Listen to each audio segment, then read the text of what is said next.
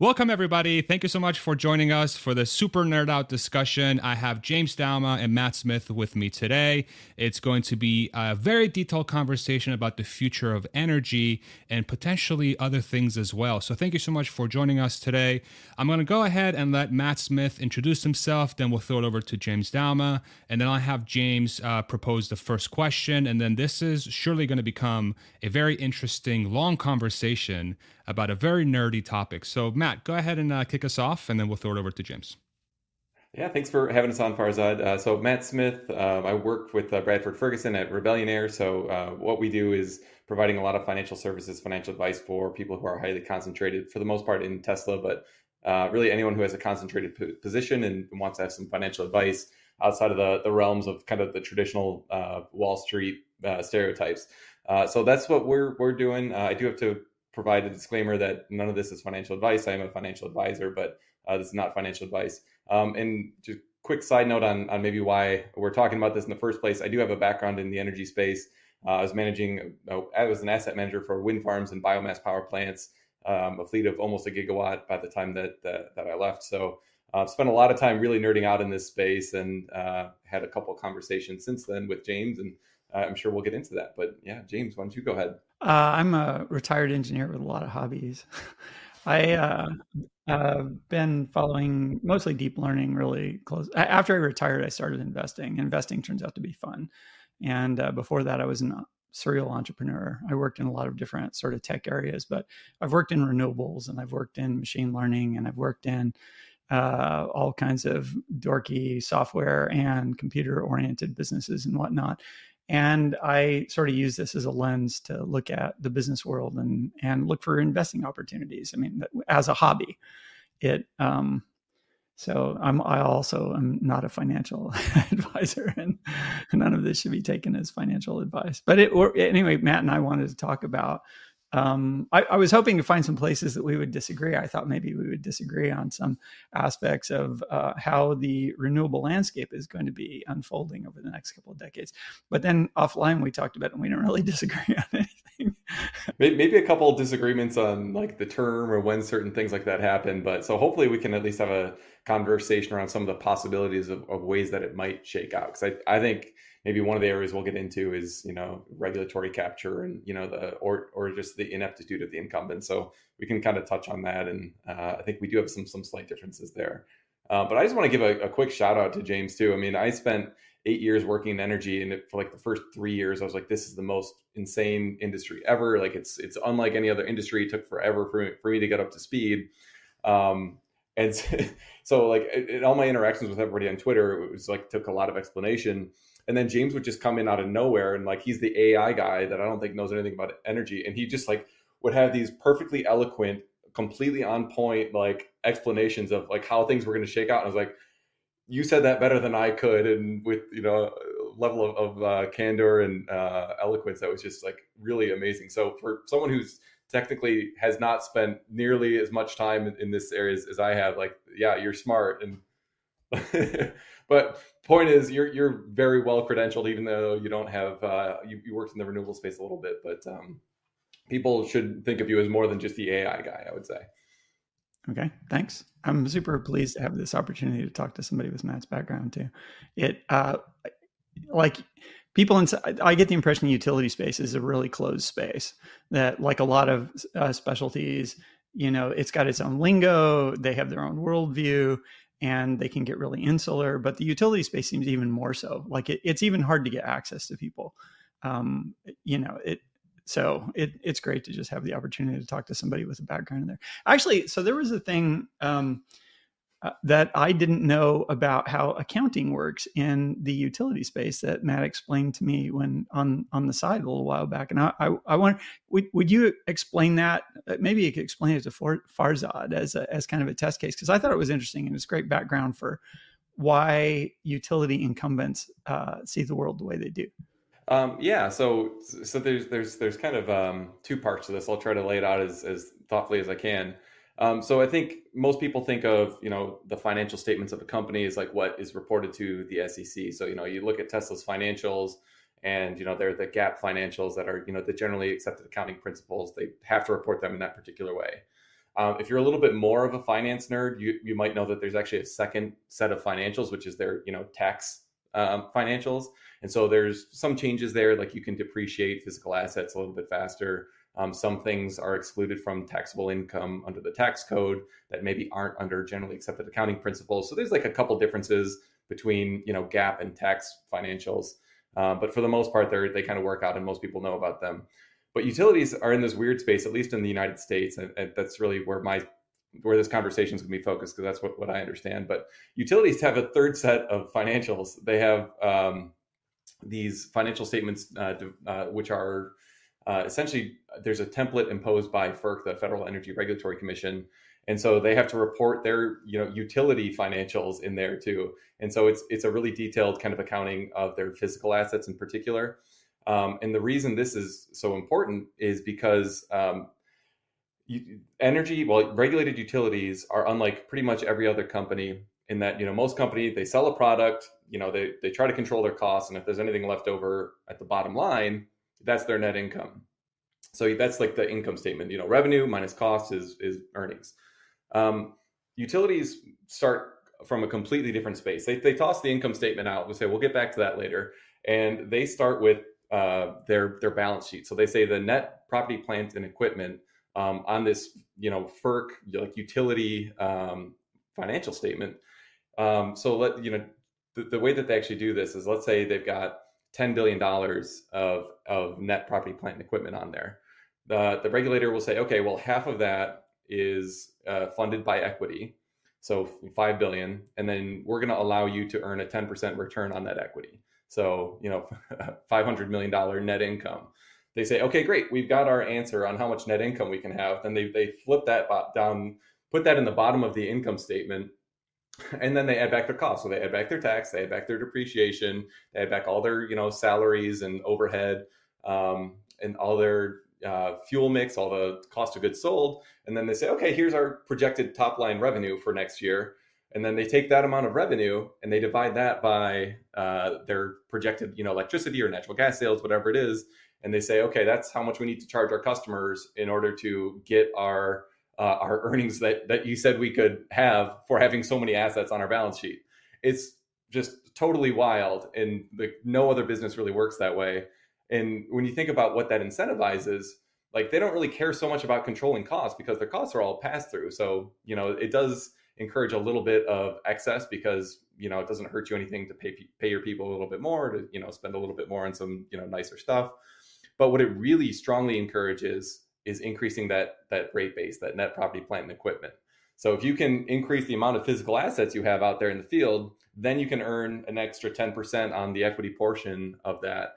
And so that's like the most important thing to keep in mind when you're thinking about the incentives of the utilities is they want to do everything possible to to grow that physical assets out in the field because when they do that, that's how they can grow their grow their earnings. Um, so that's a, a quick overview let me see if I get that. Let me try to put in the simplest terms possible that hopefully I understood properly. So uh, this uh, body is it is it a government body that dictates how much the the utility can make?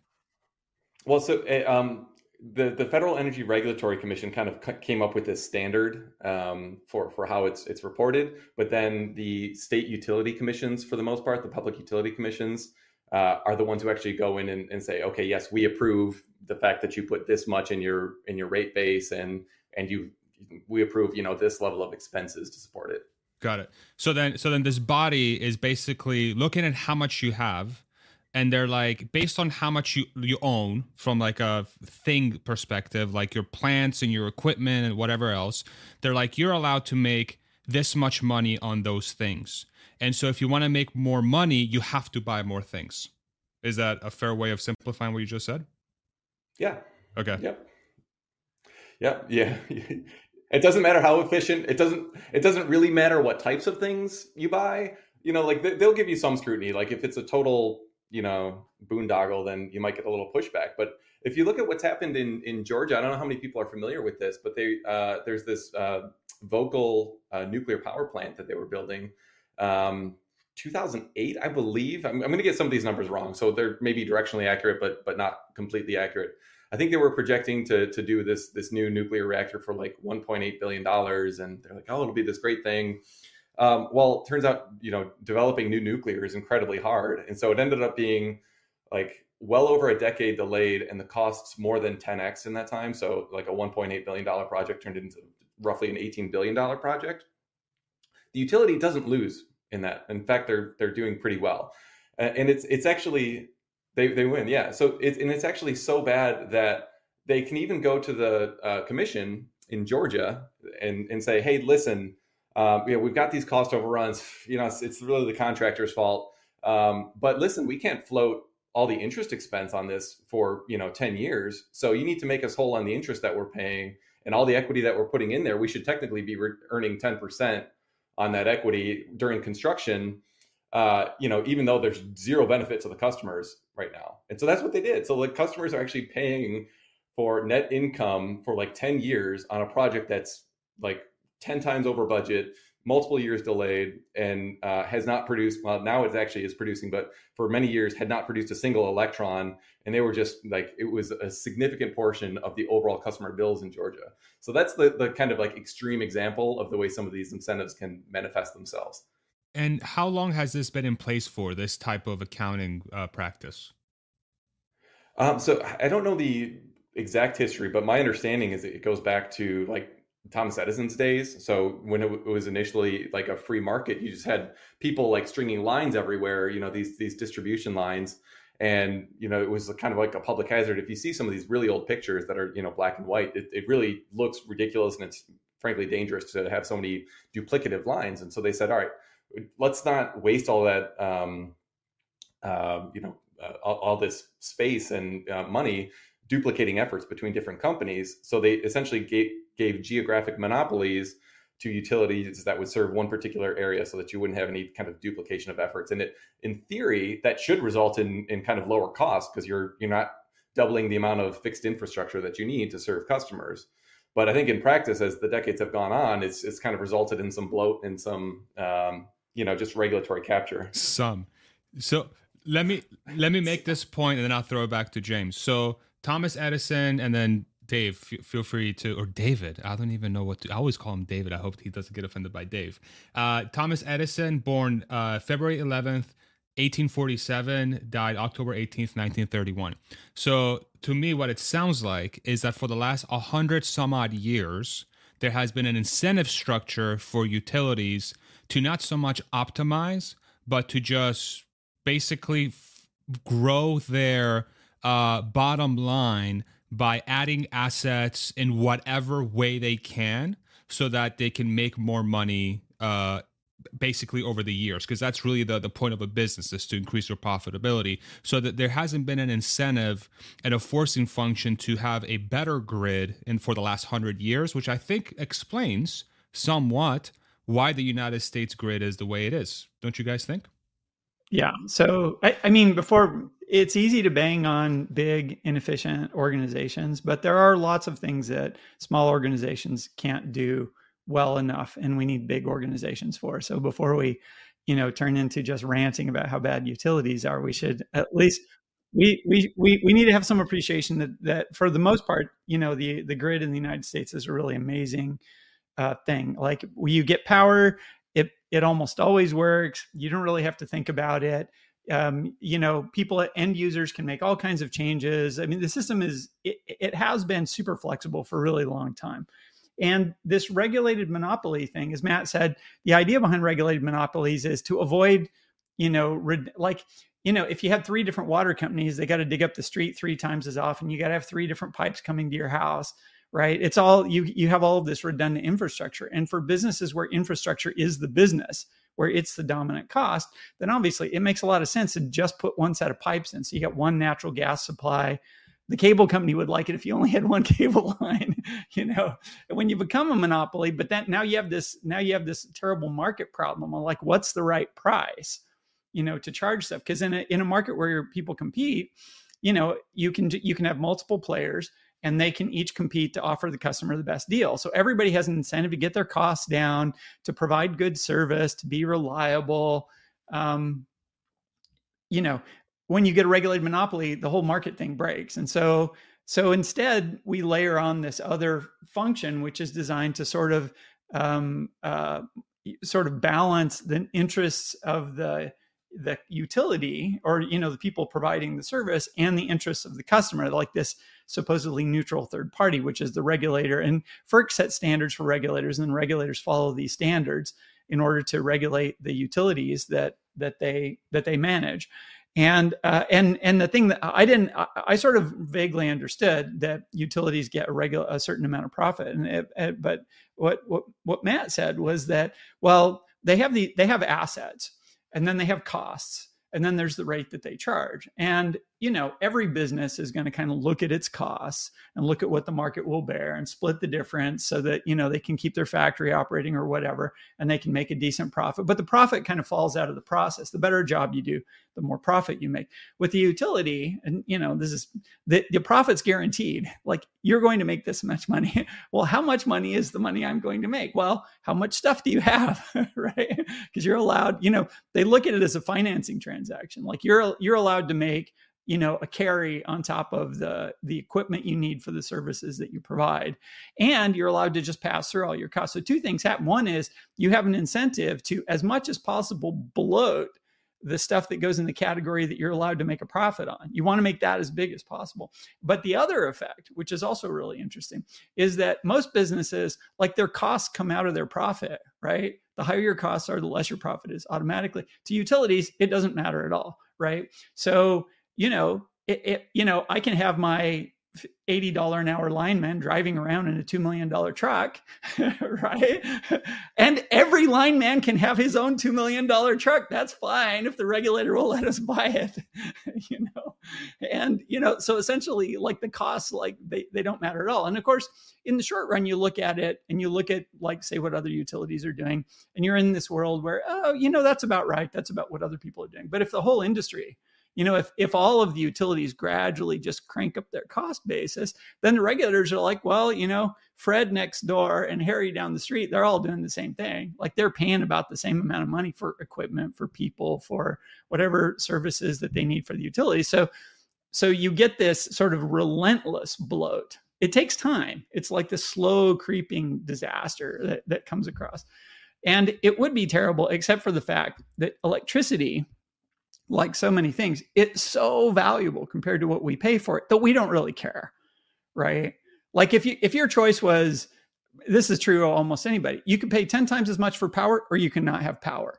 Like everybody's just going to pay for it, right? Because the value it provides to your life is so much larger than what you pay for it. So to some extent, this, you know, utilities become this redistributional, social redistributional mechanism that just rides on top of, you know, they have a lock on this on this uh, commodity that everybody needs that has incredible value relative to the prevailing price. There, of course, there are people who the marginal price really matters a lot, either because you can be an individual who's on very restricted income, or you could be some industry that's incredibly dependent where the power is a really big input to your to the your cost of doing business. But like this accounting leads to um, it it it it kind of encourages it it definitely does not discourage inefficiency that falls on the regulators. And then matt can probably talk about regula- regulatory capture too because the you know in, in principle the regulator represents the public the interests of the public and their rules and laws and they have all of these mechanisms in place to try and ensure that. But of course the regulator talks to the utilities more than they talk to anybody else. they go to lunch together. you know, the guys that used to work at the utility now they work at the regulator because you got to know the business really well. So they're this really closed group. And regulatory capture, it doesn't, I mean, sometimes it happens because of explicit corruption. I think in the US, it's much more just, you know, these guys they you know they got all the same dinner parties and they you know bar mitzvahs or whatever the deal is. They're just like a, a, family. And even though they understand that they're it's an adversarial relationship and i think for the most part they're very professional and they try to maintain that adversarial the, this is the reality of human relations is that you're a lot more sympathetic to the guy whose complaints you hear every day than the guy whose complaints you you see on a list with 10,000 other people, you know, that might be a bot, right? So it just it has a lot of psychological impact. Come in uh, are areas where like you, you can actually understand why they they went a certain way. So like um, James, you mentioned um, wanting to provide you know lower rates for lower income people, and it's like yeah, that actually makes a whole lot of sense. Like you those you know, for the three of us, we don't really think too much about our electricity bill. It's not a big pain point. But if you're, you know, struggling on the, on the line of poverty, it's like turning your, your electricity off is like a very serious situation that like I, as a human being, support, you know, like trying to avoid that situation as much as possible. And the utilities do a really good job of, you know, like having uh, good systems in place that um, uh, help to avoid that situation.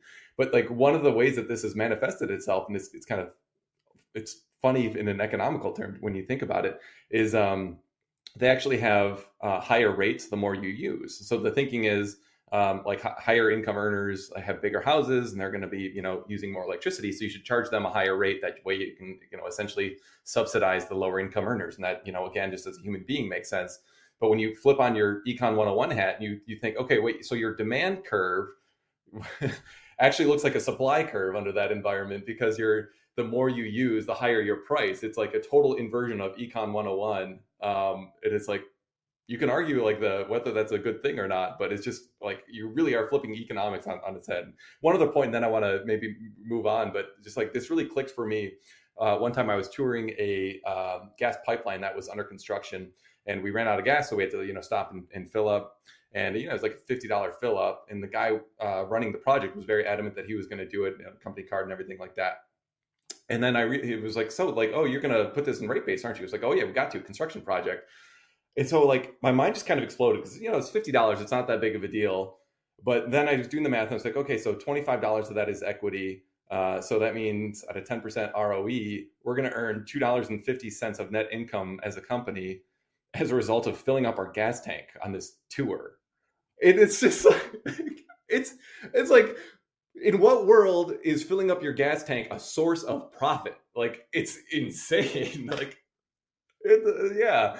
So it's just like it, it, really is not all bad. And and and I think um going back to like the the multi-decade trend, this really wasn't that big of a deal when it was, you know, like the electricity load increase, you know, two, three percent every year, kind of in proportion with population. You had to replace some older power plants with some newer ones, and it wasn't really that big of a deal. Uh, but technology is really changing things in quite dramatic ways and and very rapidly in such a way that um, not only like these these regulations are are kind of getting out of date, but like they're coming into really severe pressure uh, with economic reality of, of lower cost, you know, wind and solar, and frankly, the fact that these can be distributed. So there's kind of more players who think that they can play in this space, which has historically been you know the, the good old boys club of only the utilities. And now like anybody can put one on the roof or you know people want to connect batteries to the grid. And so there's there's this new tension that didn't exist before. And um, it's like some of it uh, we'll, we'll talk about interconnections too i hope uh, in a little bit. But it's like uh, that's becoming a real source of, of headaches now too. And there's a sympathetic view for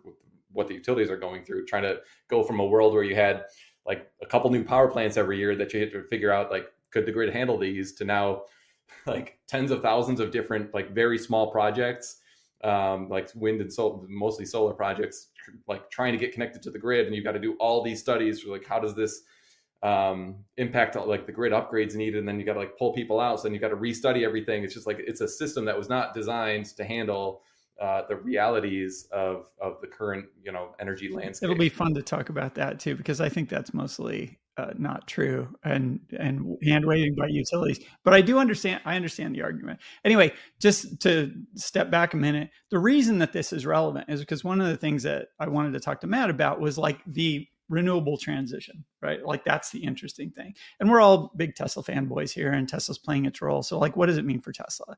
Like as as this stuff comes out, and there's kind of two. Like I think about this is there's two uh, ways. There are two kind of categories of impediments to the rollout. One of them is physics, like you know what is physically possible, and then the other one is who's pushing back and why are they pushing against it, right? And so you know understanding the utility incentives because utilities and regulators are super influential in this in this game and having a sense of what their incentives are and how much influence they have is is part of this equation. And I think one of one of the things that I thought that Matt and I might disagree about, maybe we do disagree about a little bit, is that is that I I really like the analysis I've done. I've done a lot of analysis of this kind of market related stuff over the years. I start with the physics and then I look to see does, is it creating a really big profit opportunity?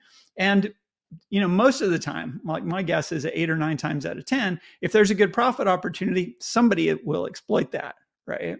But then there's this other 10% of the time where incumbents or somebody in the system has enough influence that they can quash it. You know, you don't make progress because it's not in the narrow self interest of some organization that has a lot of influence over the system. And so they they manage to hold the progress back. And the thing that that I was sort of suspecting Matt and I might disagree about is like, well, how how how how much is that influence? Is it because this is a thing that I see uh, in a lot of dialogue is that oh this thing's not going to happen because you know because of this rule or because of this and the rule won't change because the incumbent doesn't want it to or the rule won't change because this organization doesn't want it to even though it makes perfect sense in the big picture for this for this thing change? Like how much of it is our social inertia? How much of it is our bureaucracy? And how much of it is well you just can't do it. It's not physically possible. So um anyway so here we are. Let's talk about the transition. Uh so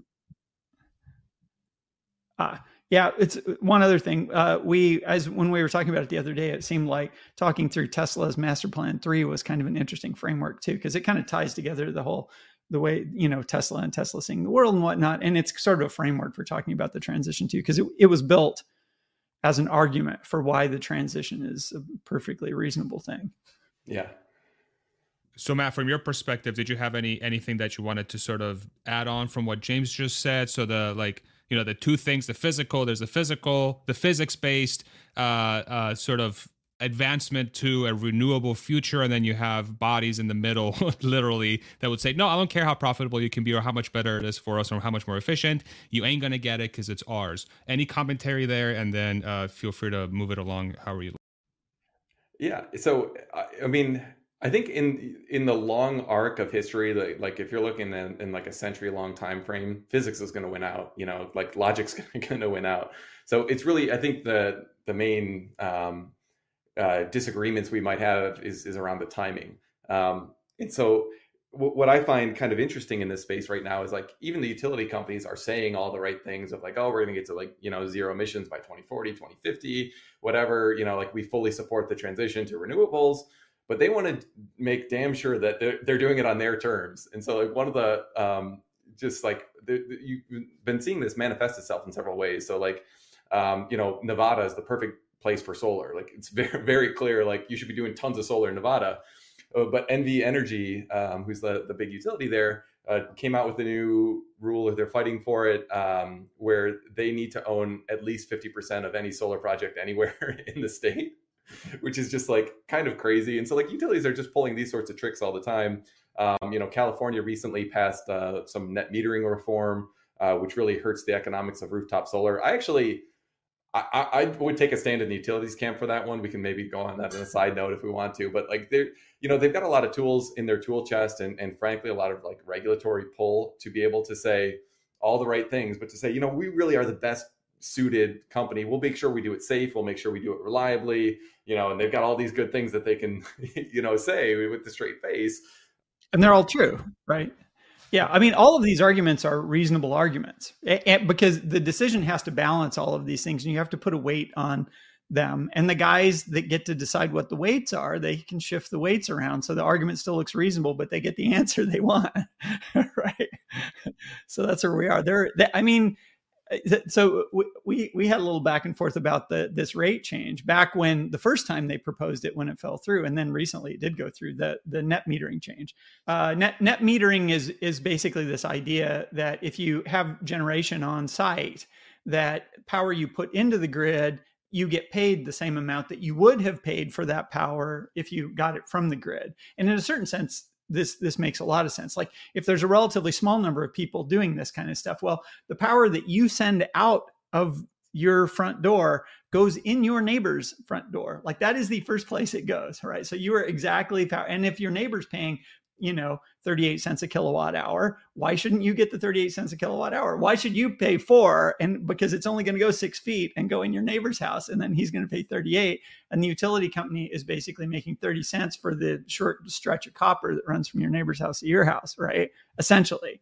And in in that kind of situation that's where it's small. Now of course if everybody has this and everybody's exporting at the same time. Now, of course, the utility has a legitimate issue. And one of the arguments utilities have made about this, which is a totally legit argument, it deserves a certain amount of weight, is that once you get to a certain amount of penetration, it requires the utility to do extra stuff, to add infrastructure, to add controls and that kind of stuff to make sure that the grid stays stable in the presence of all of these separate little independent uh, generators are, that are running out there. And, the and the real question is, like, at what point does that? And that used to be the core argument behind, you know, restricting net metering. And net net metering has always been restricted. They were only willing to give it to oh net metering is the contract you get when you have a generate when you have generation which basically requires the utility to pay you whatever you would have paid them which in essence it just spins your meter backwards. So your electric meter goes forwards and you know the bill that's tacking up you know through the month as you use power and for every kilowatt in x that you generate and give back to them the meter just moves backwards. So it makes accounting really easy. And in fact once upon a time the meters did just spin backwards and that was how the accounting was done. Like when the system started out we all had mechanical meters that would just go backwards if the power was leaving your house instead of coming in. So it was a great technical hack in addition to being a contract hack. The, the point I was going to make though is like it used to be the case that these systems were so dumb that they literally had a guy walk to your house once a month and just take a measuring of the of the physical meter. So they didn't have a better way to bill it than this. You know, like there was there was literally no other option. It's only with the introduction of, of smart meters in the last you know uh, decade or so where you actually can have real time data from uh, customers' usage that the, the utilities even have the tool set to offer something other than net metering. So like this is when we're talking about how antiquated like this industry is. Like think about that. Like the the economics of like somebody going to every single house once a month in the entire country and just like think of like the cost of that and just how unnecessary it was. We were doing that 10 years ago. It's crazy. We're like we had like dog bite like safety trainings at this company that was just is wild anyways sorry um, I, I, wanted to actually maybe, maybe steer james to you, you, mentioned like the physics and, and the modeling that, that you're doing and i think that's a something that, that deserves a, a deeper dive um, the, the kind of grid of the future which you know tesla is is pointing toward in in their master plan and, and which i think you and i mostly agree on um, would you maybe like try to lay out for for everyone what does that grid look like and and why does it make the most kind of economic sense um yeah, so I started doing this analysis uh, like back in 2000. I started building little models trying to understand like what the transition looks like. The most recent one I did was back in 2019, where I started rolling in uh, law or learning curves associated with the, looking at the tech over the next couple of decades. There was a time when you could just look at how fast what the trend line was of how much of what different kinds of capacity was getting added, try to figure out if it was a linear or an exponential and what the term was and sort of extrapolate forward that way. But now we actually we have other uh, tools that let us sort of predict fairly the, these industries are mature enough that you can do a pretty good job of predicting like what it will cost to provide a particular service or a particular capability five or ten years in the future and so i wanted to start rolling that stuff in. So i started doing that stuff back in uh, 2019 or something. And uh, like i've it has seemed for a really long time. Like if you look at uh, should i explain what learning curves are? Do people know what learning curves are? So uh, there's a there's a funny thing about building complicated things in the world or providing complicated services in the world is that I mean, it's it's unsurprising that we get better at doing stuff. Like the cost of doing any particular thing, it tends to go down over time the more that you do it because uh, because you get practice doing it. Like if you're a person, you know, the first time you build a chair, it takes a certain amount of time and it costs you a certain amount. And the second, third, fourth, fifth chair, you get more clever about how you're doing it. You find cheaper kinds of wood you get better tools you you just get faster and the costs come down. When you get a chair factory and you've got 10 people doing it well now you can organize the work in different ways. There's just like as you scale up there are all these things there that you can do to reduce the cost and effort that it takes. So unsurprisingly everything everything everything that people make every service that we provide has a has a, um, a tendency to decrease in cost the more we do it as a society whether it's individuals or companies or whatever the deal is. So this gen- this concept is called a learning curve, and the, the, and the, there's this it has this very surprising property, which is when you look at systems that are kind of scaled up a bit, and you look at how they improve over time, they have this surprising characteristic, which is that you can look at how they've been improving over time. And it it's actually a very good indicator of how they will improve in the future going quite far into the future. And the this relationship it like it's been known since like the 1850s or something. Uh, a guy at curtiss-wright whose named happened to be right like back in the early 1900s formalized this. Like he studied their manufacturing line to try to understand it and he came up with this formulation which is called wright's law. It's just basically uh, this observation that you have a there's a, this log log relationship between how much you've done something and how good you are at doing it. And uh, a way of describing it is that you know every time you've done say twice as much as you ever did before you know you've done you've built one chair then you build two then you build four eight 16 every time you've doubled the number of chairs you do that you get a certain percentage of, of improvement between those. And the interesting thing is it tends to go with that doubling cycle. So for instance you know, if your second chair was 10% less than your first chair, then your fourth chair will be 10% less than your second, and your eighth will be 10% less than your fourth, and so on. Like each time you've doubled them. And uh, yes, it it that that is you that's because you know you do the easy stuff first and then the the things you haven't done to improve it you know so yeah it's a diminishing returns kind of curve but but this uh this learning rate thing, it it it does seem like broadly different technologies, products, services, or whatnot, they have a learning curve. You can figure out what it is, and it tends. Uh, uh, assuming that you've just more or less got a free market and there's no weird you know sort of tariffs that come into the play or you don't have like the one factory in the world that makes some important uh, thing blows up or whatever you know if you don't have these weird outlier events, everything sort of moves smoothly, it ends up being pretty predictable. So you can predict 10 years from now what a solar panel is going to cost, or 10 years from now what a what a what a what a what a windmill is going to cost for generating electricity, or a coal plant, or a nuclear power plant, or you know that and it seems like this wouldn't work because the world is so complicated right? And like when you build a car like you can apply this to the model 3 i mean we people have gone back and they studied ford's model uh, t right? And it perfectly follows this learning curve thing like it, and it's one of those things that you learn in business school when you learn about the learning curve that you go back to this classic implementation. For so for things that are scaling smoothly you get this law uh, so the interesting thing uh, one of the interesting things about learn about these learning curves is they exist and they actually work really well. They're quite reliable about predicting how technologies and industries and stuff evolve. And the second thing is is like no n- nobody uses them to make predictions, right? And in fact, one of the interesting things about that, you know, uh, Matt and I, when we briefly talked about the Tesla master plan thing, we were we were looking at Tesla, at how much Tesla's uh, saying, well, this will happen or that will happen. And I'm like, yeah, some of this stuff like doesn't make sense. And I realized when I went back and I looked at the math that they don't have any learning curves in there, right? They assume everything costs the same as it does today to a first approximation. So why do you do that, right? Why did they do that? The thing is, if you assume uh, that there's going to be a learning curve. And there's somebody on the other side of the argument who one's going to argue against you. The first thing they're going to go after is your learning curve calculation. Because learning curves are the kind of thing where they do work. They're, but they're empirical laws. That there's no there's no fundamental physical thing that you can derive from fundamentals that says this is what it's going to be. It's definitely going to follow this. It's an observed property of these big complicated systems. And we don't really understand exactly why it works. It does work, but we don't understand it. And so if you propose a learning curve to somebody who wants to push back on your argument, they will attack your learning curve, right? And so so generally, if you want to make an argument and you don't want to get you don't want to have to fight over it. You just don't assume any learning curve, right? Because that removes a point that can be. But the thing is, if what you want to know is what the world is really going to look like, you have to look at the learning curve because in some cases, the learning curve completely dominates every other thing that's going on. And this is like back in, I would argue that back in the 90s, you could look forward to today and you could more or less predict where we're where we are like it wouldn't have been that hard and one of the things you could have predicted back in the 90s is it's all going to be solar power.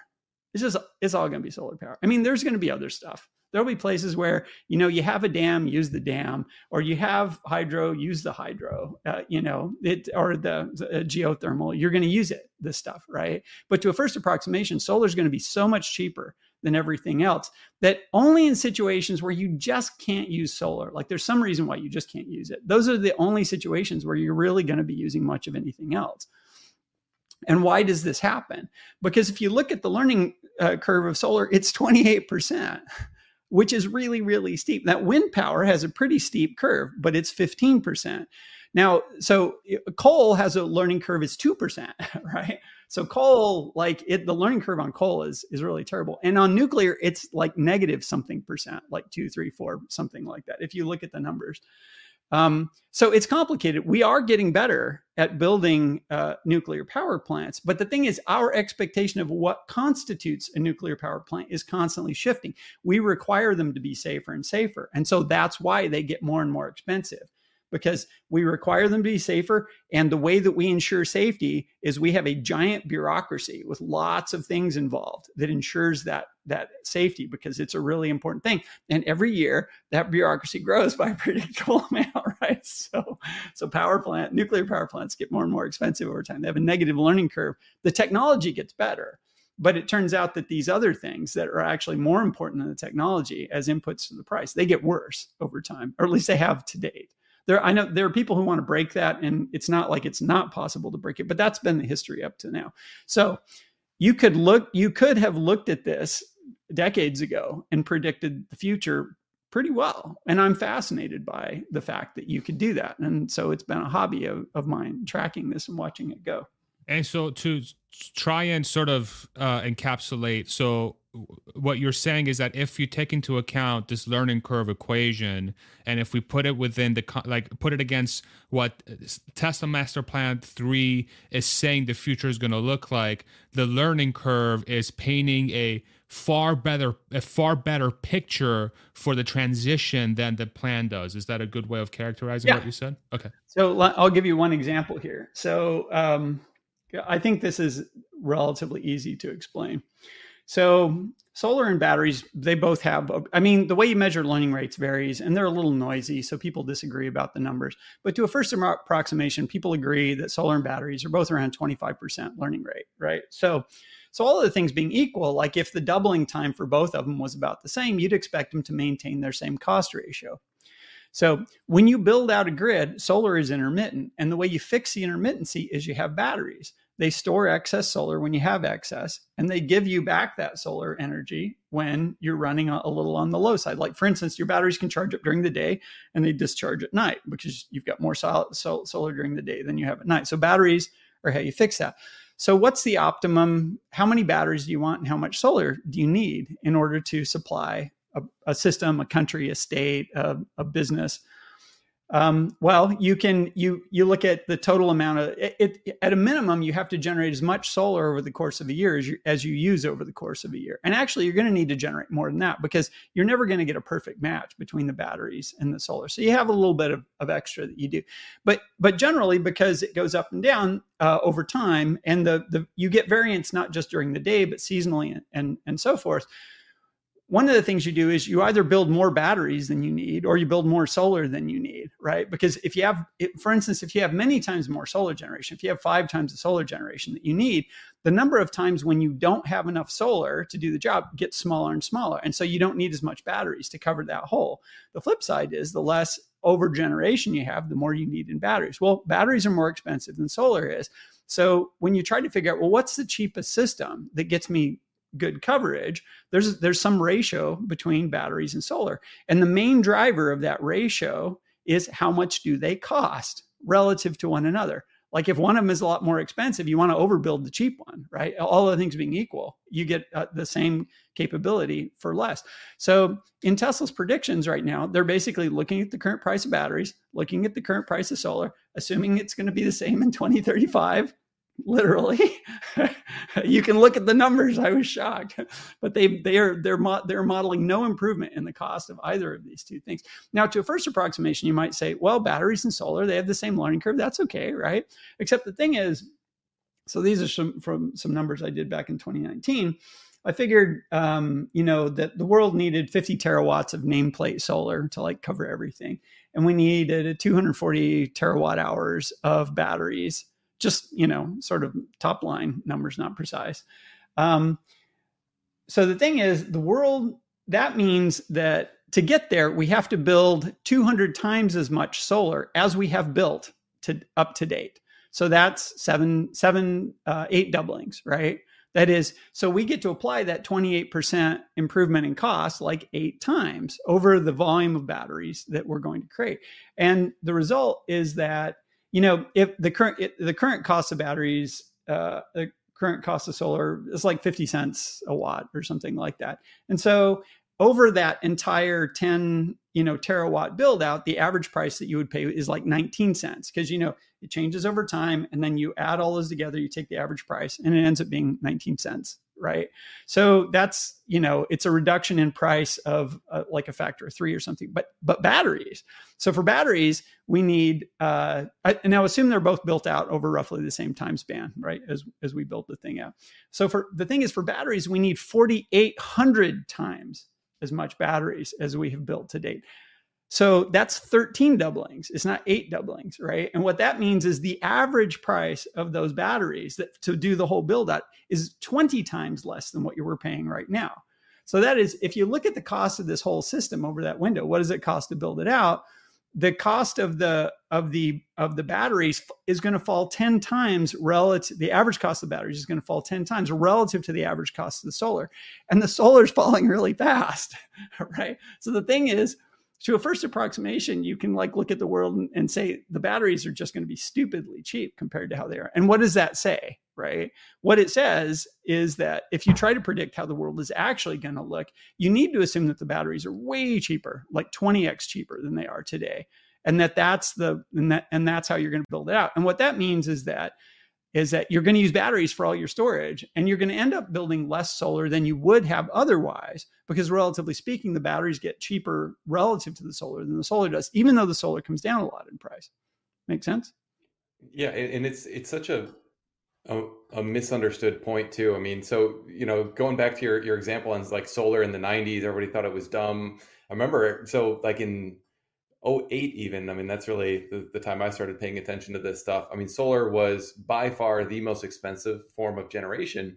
And the commentary at that time was well like solar is used for like you know space systems and it's not really like a realistic uh, industrial application. Like you maybe have like a very small solar panel on some like remote street sign that needs a light or something like that and that's kind of the extent of solar. And so when that's like you only had used solar for like building space systems and like very small remote applications.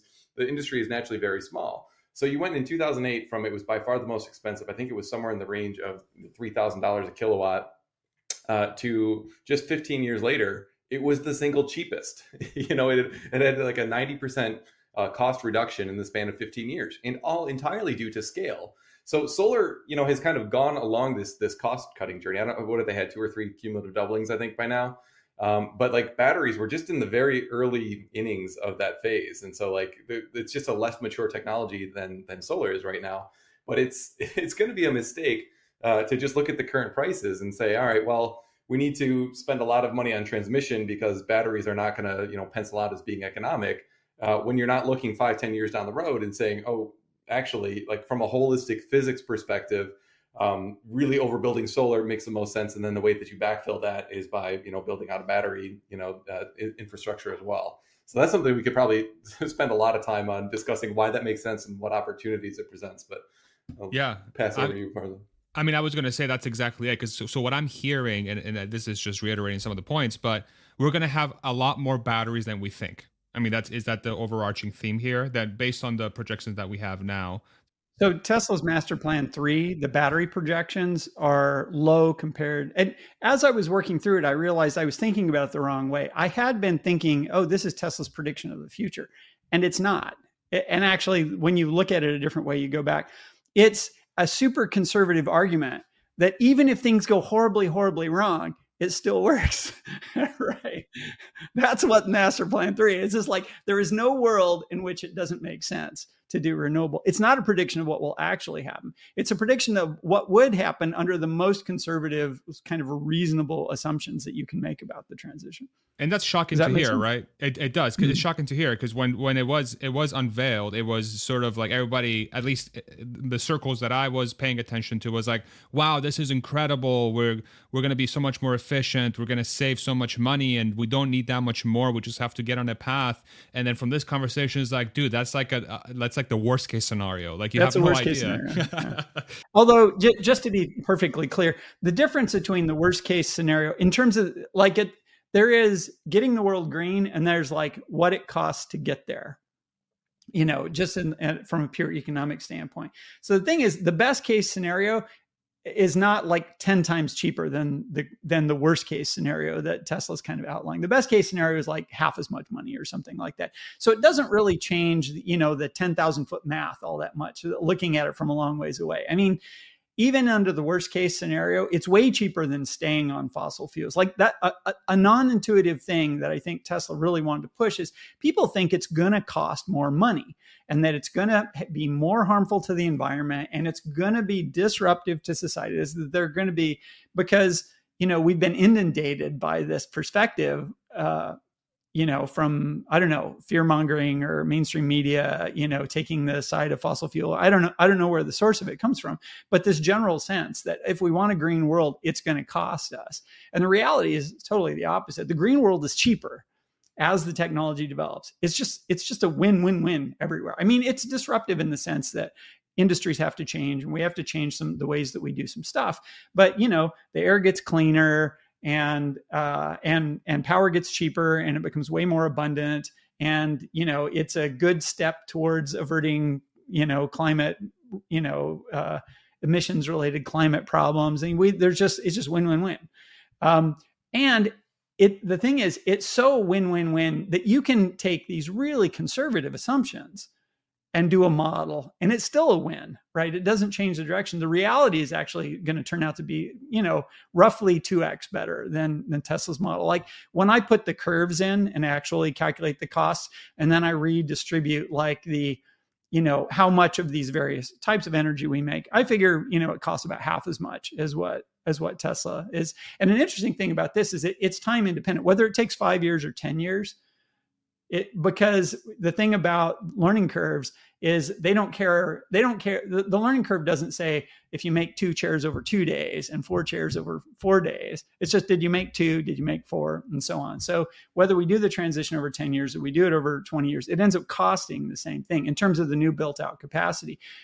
Um, although the existing infrastructure it costs us every day that we keep using it right? So obviously the sooner you do it the sooner you get all all the benefits and I think we're, you know, we are rate limited. There is a physics rate limit. You got to build all these battery factories, and then you got to build all the batteries, and then you got to put them in things, and you got to truck them to sites, and you got to hook them up. You know, so there's an obstacle, and then the other obstacle, the one we started with, is, and you got to convince the utility companies to let you do it, right? Because right now they own the grid. Yeah. So, but as I guess the overarching point, and I'll throw it over to you, Matt, so to kind of give a context into why what what James explained works and sort of uh, uh, add your your uh, additional sort of context there is that as long as there's a player or multiple players that's pushing towards that, the momentum and the forcing functions are there for this to happen. It's just we can argue about five years or, like you said, 10 years or 20 years. But as long as there is that doubling effect happening, it will happen. It's just, it will happen. The math is going to dictate it. And then hopefully those regulatory bodies or bodies that are in the middle over time wake up to the fact that this is just, uh, this just makes a lot more sense. And that's the discussion we can get into maybe later on as to what, like, how could it truly not happen? Like, what, what are the huge hurdles that a player like Tesla or others would have to overcome? But Matt, I'll throw it over to you and uh, feel free to provide context into what James just uh, outlined. Yeah. Yeah, so like th- there's definitely going to be you know pushback on this. You know, there'll be some kind of you know rule fights on, on the edges, but I think where, where James and I agree is just that like the, the math is is so ridiculously in favor of of putting you know low cost solar everywhere you can. Um, I mean, just to to maybe put it in perspective, we were talking about um, Edison and how you know kind of what a legacy we have in our existing infrastructure because of him. But if you think of generating assets, they're all doing the exact same thing that he did with his first plant in New York where you're spinning a rotor inside a generator.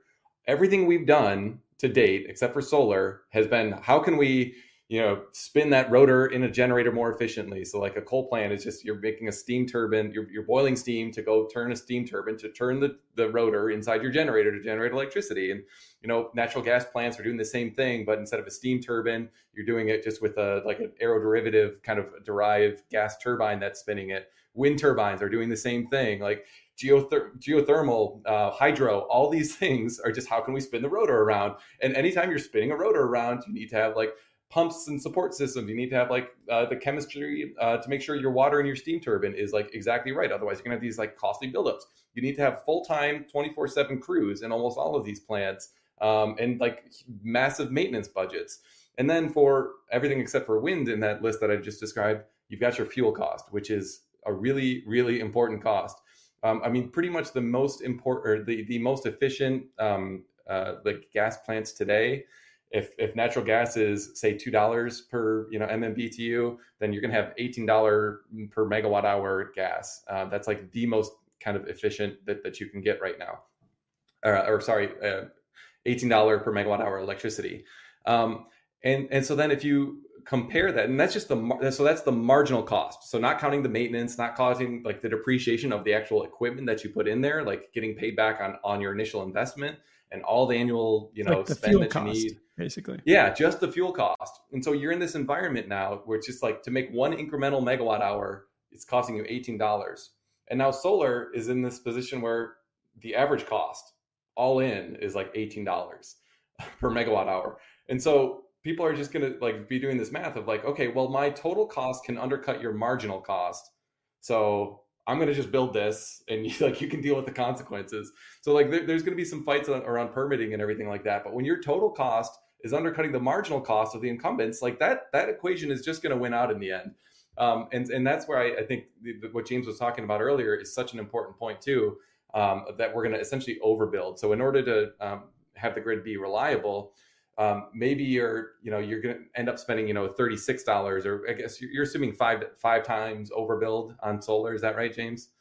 So I so I've done the model a couple of different ways, and I think five is about the right number. Okay. It it depends a little bit on bat on siting, the cost of transmission. You know, there's all these other things that go into it, but it's somewhere. It, it's definitely going to be somewhere between three and seven. It, the optimum okay. is going to be there. So I just pick five. So we we think Tesla did two somewhere in that neighborhood. But like the the the um, basic assumption is that the lowest cost way to have electricity in the future is to build more generation capacity than you need and you're gonna so you'll you'll do that some combination of extra solar and batteries and that'll be lower cost than the existing system we haven't even talked yet about the fact that hey now you've got all this free electricity. What useful things can you do with that? Like you've got you you you know three to seven x your your capacity. Why don't we build some new data centers and um, you know like increase our compute capacity or just like lower the cost of anything you know through like water desalination? Like there's like there's a whole other like well, the conversation so far this first hour has just been how can we like reduce costs going forward and carbon emissions and all that stuff is great and then it's just like oh by the way if we do that you've got like this huge like economic upside too that we haven't even talked about yet. And so that's like another super exciting thing uh, to, to think about well, how that would impact society. Go ahead james. You were, you were saying something? I, I we um, if you if you have if you had free or it, actually it's negative cost power right? Because that like depending on how the grid gets built out and stuff like that you can people will actually pay you to take power. Like it, it's cheaper for them to keep the grid systems running the transformers running things level. So you end up in situations where like you can actually get paid to use up power to take it off of the grid. This is true today uh, in in in grids that we have. In a really mature grid, it might not uh, where it's really easy to store power and it's really easy to turn basically anything off at any time. You, we we might not get to a point where people will pay you to take power. But imagine that the U.S. had say three times its existing like we had all every all our bases covered everything we need to do everything that we want and then on top of that we have you know petawatt hours a year of power just available for free. Like if you've got any useful thing that you can do with it, it doesn't pollute. It doesn't add that like there's no downside to using it at all, right? I mean, you have to run a cable, you have to plug it into your thing or whatnot. Like, like how many different ways could you use that to like make the world better? Today, we build a lot of our industrial processes designed around the idea of using power continuously. So if you take an existing factory, it frequently doesn't make sense to run it for the, you know, eight hours a day when the when there's super super free power available, right? Like if you build an aluminum smelter, I mean, aluminum smelter is kind of an interesting case because power is actually most of the cost of smelting aluminum. So you could run an aluminum smelter, you know, eight hours a day, and you could still make money if the power was really really cheap. And that might be one of the first things that happens. But most factories, the cost of the equipment actually is is a significant component of it. So when we do the math on like you know could you use that much power today it doesn't look very good. But as this stuff comes online, I think we will probably find ways to use all of this power to do useful stuff. But but just to highlight a, the overarching point that we have here, none of this is possible without really cheap batteries, correct? Uh, so the the Tesla's master plan that they did, they do the whole model and they don't assume the batteries get any cheaper. Their battery prices for 2030 to 2040 are ba- basically today's battery prices. Even and their with solar the surplus prices, energy scenario? Yeah. Okay. Uh, it's, wow. So once again, Tesla basically in master plan 3 because uh, the way I describe this is it's an extremely conservative argument. It doesn't assume it basically to first approximation, it doesn't assume the technology gets any better. It assumes you just have today's technology. You just have stuff at today's prices. Uh, I guess the one thing it does assume is we build more factories to build more batteries, because obviously, if you don't build more factories, like we don't have enough battery capacity to to build this thing out. But they're not assuming that future battery p- factories are any more efficient or any cheaper in the study that they do. Even so, they show that build that it, that even if the technology doesn't get better, it still makes sense to do the transition. Like that's the essential argument I would say the master plan 3 makes. The reality is the technology is going to get a lot better and we can look at history, we can look at these learning curves that have turned out to be very very reliable predictors of future price changes. I mean, not precise to the 1 cent or something, but they they're good at the at the trend line. Like if they tell you this is going to go down 10 times in cost. Well, maybe it'll be eight or maybe it'll be 12, but it's not going to be two. it's going to be like eight. It's going to be in that ballpark. And, and, you know, 8x cost reductions, they completely change the playing field in terms of what you decide you want to do, you know, in order to achieve a particular effect in the world. So, yeah, so this stuff doesn't have to happen for Master Plan 3 at all. Like nothing has to change for Master Plan 3 except that you have to build the factories, build the batteries, put the stuff online. I just the only reason why I asked that question because I, I, again I, I I think it it just it is such a weird thing to think about that the worst case scenario that Tesla has, or the, the worst case scenario that Tesla has put forth as a future of sustainable energy that a lot of us were incredibly impressed by, will include a world where the economics around batteries and solar don't really have to change. And we end up in a situation where we build over capacity where it can give us uh, the ability to have energy systems that will allow us to run say projects at basic at basically what we call negative prices or or say free energy prices. I think that is so fundamentally insane that it's sort of I just wanted to make sure I fully grasp that and that the audience is also hearing that because that's wild. And and so when I hear that like the all in guys, you know, Chamath is is a big guy on there that's always saying we're going towards uh, f- almost free energy with solar, almost free energy with solar. This dynamic that we're outlining here is sounds to me like the function that's going to get us there. So that's actually interesting thing, uh, Matt. I'm curious. You know, I, I mean, you've observed the electricity prices are going up for end users, right? Like I've observed this too. So do you do you think that we do get to a future world? What's that? Quite substantially in the last couple of years too. Yeah. I mean, it's uh, like inflation spiked, and so did your electricity rates. Kind of kind of interesting. So do you do you? So this is one of those places where obviously the incumbents, you know, they really would like to see the power prices not go down, and uh, you know the money has to come from somewhere. Do you think that we'll see uh, you know super cheap electricity in the future what does it take to get there from what do you think has to change in the industry to enable that to happen i mean do companies just have to fail and new players come in or what what happens so um I, I mean the the the forcing function is, is, is just going to be the economics. I think this is kind of where you and I agree. And we've already started to see this a little bit. Um, so the most expensive source of kind of baseload power in the past has been coal. And all the coal plants are not all the coal plants, but coal plants were retiring at an absolutely crazy pace the last, you know, 15 years or so.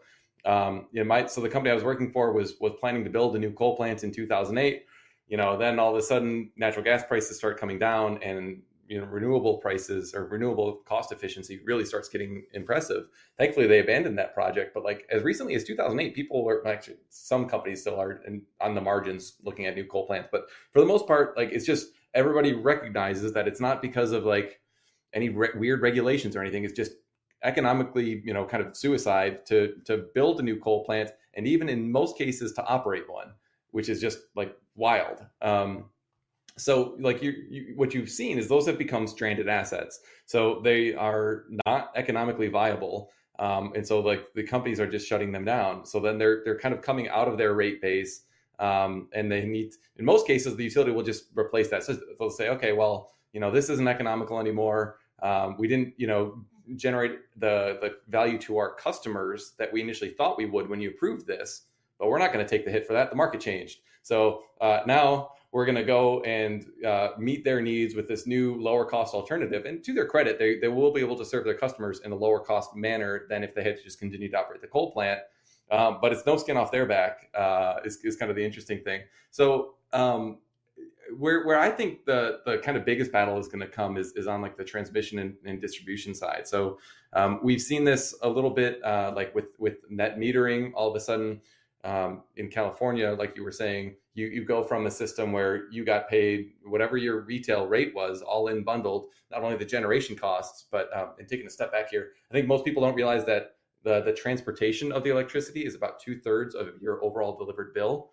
Um, so, you know, your generation is one piece of it, but you're paying, um, you know, two thirds of your total bill is, is for the transmission and distribution system charges.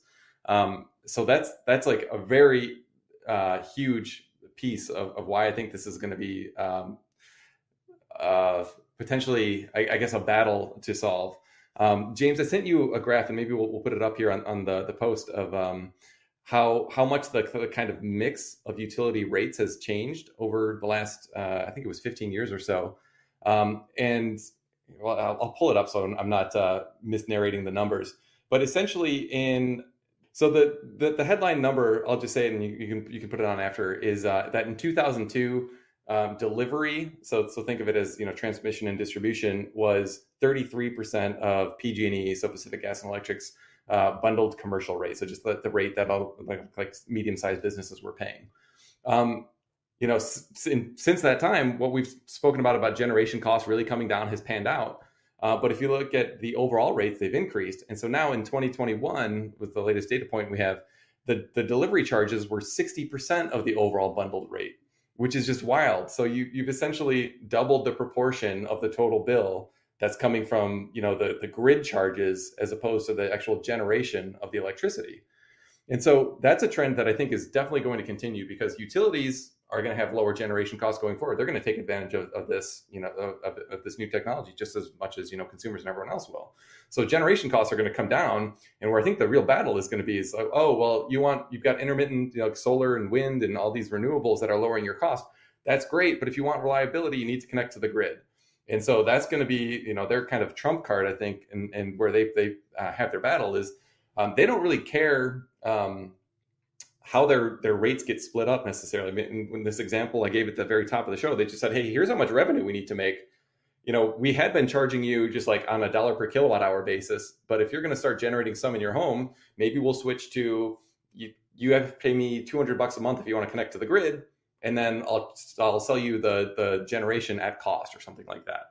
You know, there's there's a lot of ways they can they can you know kind of game the system, and then um, I don't know how that's going to pan out because that's going to be a really wild experiment that's never been done before, where people are going to be like, okay, well, um, I think most people will just pay that for a long time, but you can imagine a future, you know, in 2040 or 2050s where the technology is improved. Somebody can just say, okay, I can build twice as much solar I want on my rooftop, um, and have a really large battery that can charge for a week, two weeks, something like that. And then I can just leave the grid and it will be economical for me to do so because the costs have de- decreased so much by then. Um, but so like that's the the the where the way I think this is really going to become a battle is because like they really do have a lot of pull. If you really value reliability, and none of us really cares that much about like power or thinks about the reliability, it's like oh you have a power outage that stinks. You just you don't even think about it that much. But if you are in this situation where you've got like just enough like solar to power your house and not a whole lot of buffer and like you need to be managing your air conditioning and like thinking about it like people are just not going to leave the grid in that scenario. There needs to be a significant buffer and they need to, to be able to do so in a, in a cost effective manner and i think that's going to take some time to, to play out. What do you think james? Any any thoughts? I yeah the it's gonna i agree that um it, the world is going to get really interesting in this space. Um I like my my thoughts had been more or less along the same lines as as Matt's had been, and that uh, I'm I was curious about whether people inside the industry like had a sense of what they expected to un- because my my expectation is that you know in Southern California now we've seen this thing like Florida for a long time you couldn't install solar. Even though it's a great state for solar, right? Because the utilities, they basically had all these rules, like uh, Matt was talking about with Nevada. It's a great place to have solar, uh, but you couldn't get a permit to put it on your house and that that has kind of changed. California was pretty forward looking, but now they've changed it so that um, like the economics of putting solar on your house are really different now than they were before. And the difference is whether you have batteries or not. Like if you have batteries, the economics haven't really changed. If you don't have batteries, they have. And in fact, in the previous round when they tried to push these rules through, one of the you know stalking horse arguments that they had was, well, we're trying to encourage people to buy batteries to get along, you know, to uh, as a as a way of suggesting this is actually a green change. Is we're not actually trying to just stop people from getting solar. Um, if you, you know, they've if it it is the case that you really want to have a grid connection. Uh, like even if your grid connection is really small compared to what most people ha- have if you have that and you have some batteries and you have some solar and if the batteries in this future we're talking about it's like I've got $30,000 of power walls in my garage, right? And it's enough to keep my house going for like, I don't know, a week or something most of the time, unless the air conditioner is really hot or something like that. And I've got enough solar on my house to meet the average needs. So like to a first approximation, I can disconnect from the grid. And I actually, I did this thing where the first couple of years I got it, I wrote a bunch of software to manage the house and everything. Cause I was just curious, like if you could get away with it.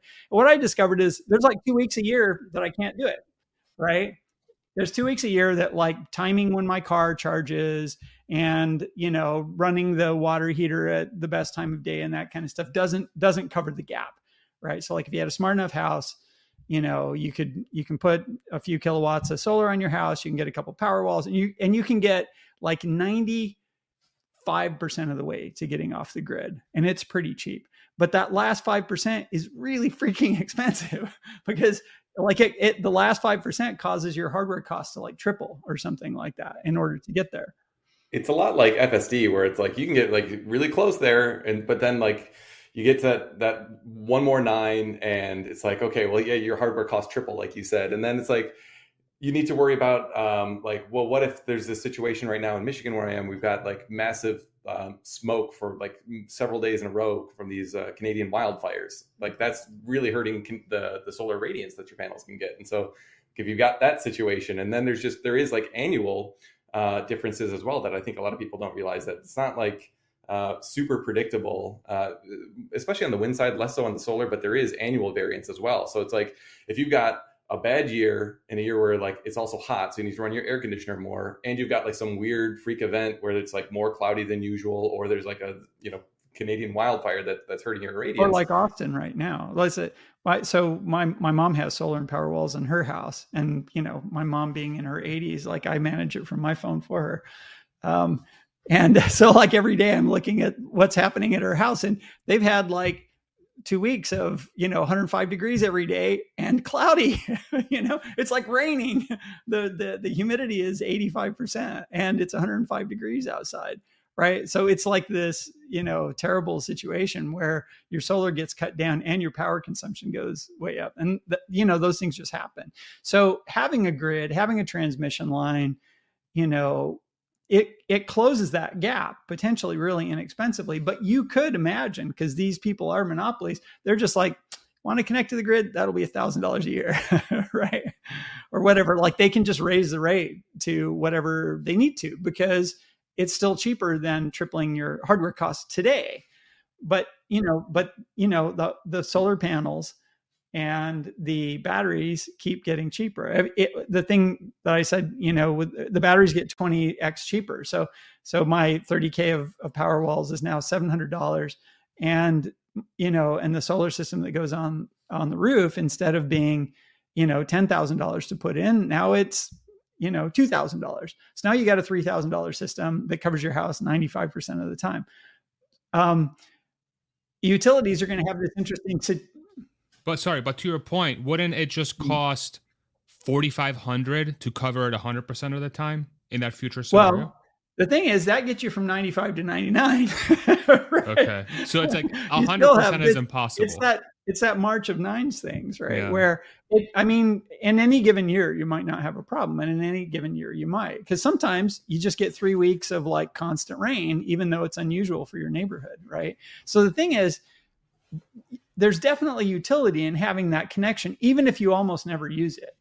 So so the thing is for a really long time and and uh, another thing which is true you know our neighborhoods they weren't built with the idea that that solar was going to be a big thing. I live in a neighborhood where most people can't put solar on the roof because we got all these really tall really old trees that people like and people aren't going to cut all the trees down so that they can put solar on their house right? And people who live in apartment buildings well they don't have a roof right? You're, you, they're going to be people who need to connect to the grid. And yeah. so how does how does the grid uh, i mean the utilities they're not going to be happy about this idea of like you know they raise the rate they keep raising rates up they shift from charging for for generation to charging for transmission and distribution.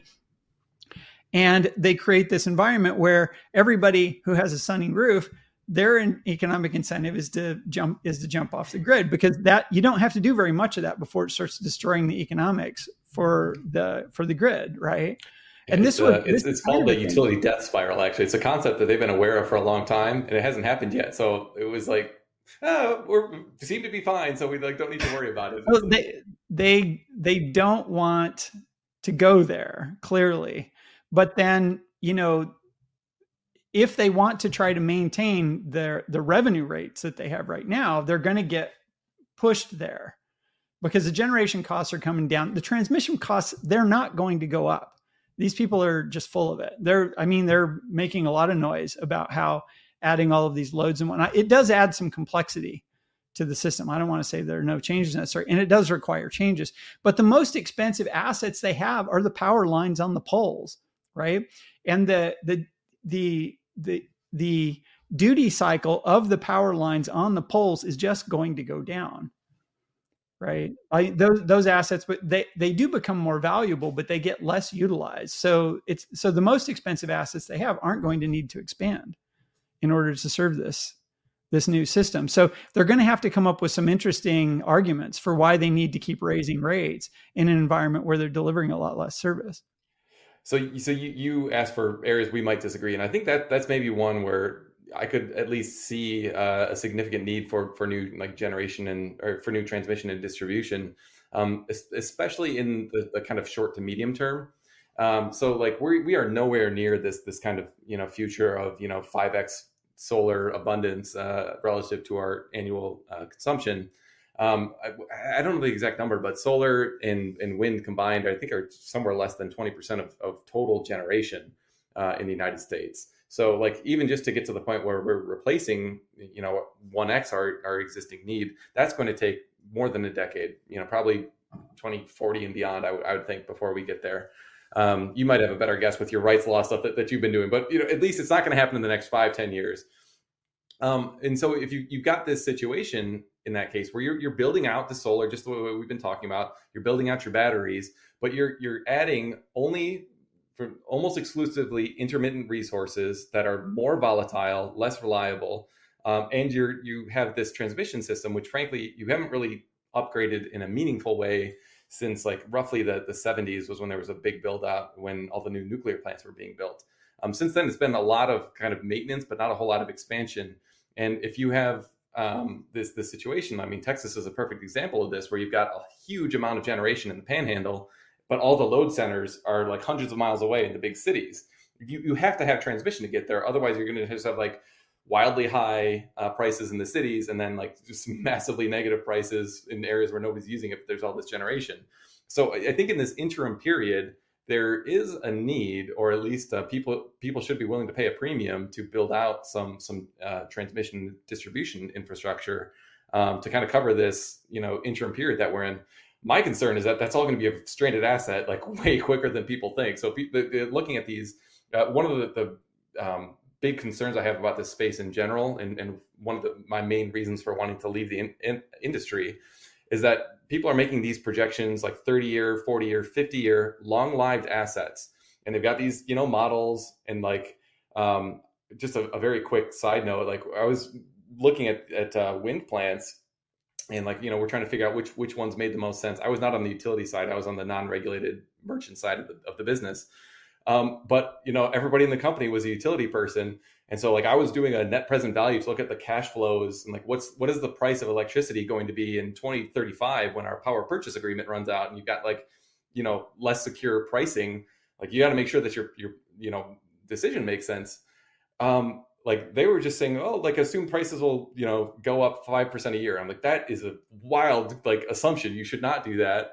And then when like they finally went to present to management team they just took that off completely and they they, they showed return on equity which is like like the the net income over your equity in a five year period. It's like it's like an annual snapshot for the first five years is what they cared about. They didn't care at all about the like the next 25 years after, which is like mind blowing to me. So my, my sense, James, you, you, were asking this question earlier of like what do people in the space think? My, my, impression from all the time I was working there and a lot of the interactions I have with, with people on Twitter now that are still in the space, most people don't really see it panning out the way that you and I do. Um, I, I, think they they really don't see the storm that's coming. Uh, in my sense, it's like all these decision makers that are you know like going to invest in these transmission lines that most people in the industry agree that they need, and, and I can you know kind of agree with them a little bit. They'll build all this out, and then I think in 2035 they're going to say, "Oh crap! Like we can't afford this anymore. Like all of our load is leaving, and you're going to have like all this stranded infrastructure everywhere that's like not going to be economic anymore. That's the, and so I think there's going to be like a rash of bankruptcies in this industry, which used to be thought of as like super safe. Like the beta on these on these stocks is like 0.5. It's like people recommend it for retirees because it's like a consistent dividend yield.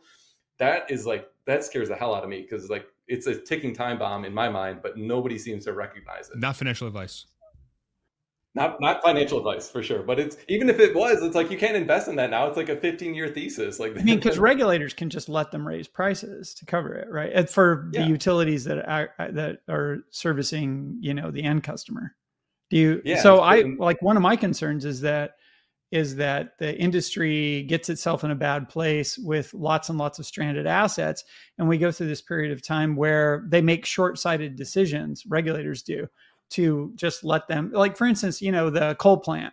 Oh we built that coal plant. Turns out we can't use it but we're going to charge the customers for it anyway right? And yeah. oh we built this transmission line. Turns out we can't use it but we're going to charge the customers. Like you you you do three four five of those bad decisions and they just keep driving up rates and customers will pay it. If you find if you can find a rate structure you know that isn't stepping on the wrong toes right? You can extract an awful lot of money from the end customers. And so to me that's that's the scenario where power doesn't actually get cheaper say yeah. 10 years from now right? Like power should be much much cheaper 10 years from now. If you look at if you look at the at the need the need and what it will cost to service that need if you just look at those costs you know in a sort of competitive market sort of environment like what it should cost. It should be a lot less expensive 10 years from now. Is it going to be a lot less expensive? Well, if you have a lot of people in the industry making short sighted decisions that aren't going to work out very well, and you have a bunch of regulators that aren't willing to let the utilities go bankrupt, so they let them just keep raising rates, and you've got customers who will pay the rates because you live in an apartment, you want electricity, right? Yeah. Yeah, and, it's not it's not just the, the regulators either. I mean, there's there's a there are so many different stakeholders that that um, impact these decisions. I mean, a big one of them is is landowners. I mean, that's especially prevalent in, in wind and solar, but also in transmission. and you know the, the it is a huge pull to go and, and uh, actually do the development to like say hey like let's put this transmission line you know running through your property we'll pay you you know everything like that but still there's there's this this huge trend of nimbyism where people want solar and wind but when you actually go up to like the city council and say hey like listen you know we, we want to put this in your neighborhood and we're going to you know pay you you know x amount of dollars per year and it'll be great for you know your community. Well, i don't want to look at those things. And like aren't, aren't they like there's like all sorts of conspiracy theories. I think trump had one of my favorites where he said like the turning of the rotors caused cancer or something like that. It's just like like but like all this you get like literally people in tinfoil hats coming to these community meetings. And so like there is it's not only like the bloat of the of the utilities it's it's like siting all this stuff going from like you build one huge power plant uh, to serve like a, a, a, big region going from that system to hey everybody we're gonna just it's like the wild west everybody build stuff everywhere and like try to make it all work. Like there's that's kind of a suboptimal like you'd almost wish you had some super intelligent ai that would say okay James, we looked at your model and like we agreed this is the most economic way to, to build it out. But we've gone a step further and said, very specifically to each location, here's the asset that you should put in this one particular spot and like somehow overcome all like the local ops like um, objections that, that will come up from that. Like that's the really hard part about this. So you can have incompetent regulators, you can have regulatory capture, you can have just like lazy like like backward looking utilities and you can have uh, people like landowners who just don't want it in their backyard. And then developers who are just like all over the place trying to get whatever will you know give them the best economics. And so it is kind of like this wild west scenario where there's very reasonable scenarios that could pan out where you get 10 years from now a grid that is more expensive and less reliable. It's like the the anti goldilocks scenario. I think that won't last like that if that, that does happen that was just going to be like a temporary stopping point on the way to like abundant and and like free electricity. But I think it's a very real risk that, that we could see pan out. So what's what's the likelihood that the dynamic at play here is analogous to what's going on right now with the car dealership lobby in certain states in electric vehicles where it's just going to require a player to come in and be like, "Well, I just not, I'm just not going to play by your rules. I'm going to figure out how to how to, you know, be my own utility and be my own grid." So like how how likely is it that will just see a player come in if if this scenario is likely that just bypasses it and it might it might delay the process of getting there but at least we'll have situations where the optimal way of running the system appears, but it appears in pockets, and then it will take multiple years or decades for that to propagate. What's the likelihood of that scenario? Or is that even a realistic scenario for someone to just come in with a hammer and be like, well, I don't care how you're doing it, this is how we're going to do it? And will regulators allow that? And will governments allow that? Like, I would love to know if that's even a possibility. There is a lot of variation. And I mean, it, the, it, the way, the way that different states and communities, the rules that they make, what they think is acceptable, what they're willing to pay. Like that really varies a lot. And I, I, my sense of the, especially for retail users, but commercial users also, is that um, you see all different kinds of experiments going on in different places. Like uh, Tesla's got VPPs in some places that they're they're those are explicitly experiments, and you see utilities virtual power plants, right? VPPs. Yeah, the, the, it's like where you get a bunch of power walls and they act like a power plant, right? And they they are they do power arbitrage where they they buy it when it's cheap and they put it back on the grid when it's more expensive and they make some return on the thing and Tesla does that to sell a service to a utility that has value for utility like when they're in a pinch. Last year uh, California had a run of like really, really hot days where the grid got really close to the edge. I had signed up for Tesla's VPP here. And so, like every day, my power walls would charge all the way to max, and then they would discharge for a couple of hours in the afternoon into the grid because the grid was having an emergency. And among many other things that happened, that helped California have to do avoid having to do any blackouts. The the uh, ISO. So they provide, you know, and I got paid like two bucks a kilowatt hour for the power that I gave out because it was this emergency service. Which is crazy high, by the way. Like that's yeah. that's an insane rate, well, but it's a great deal. I, we pay right fifty now. cents here, you know, retail. so our rates are can be pretty high also.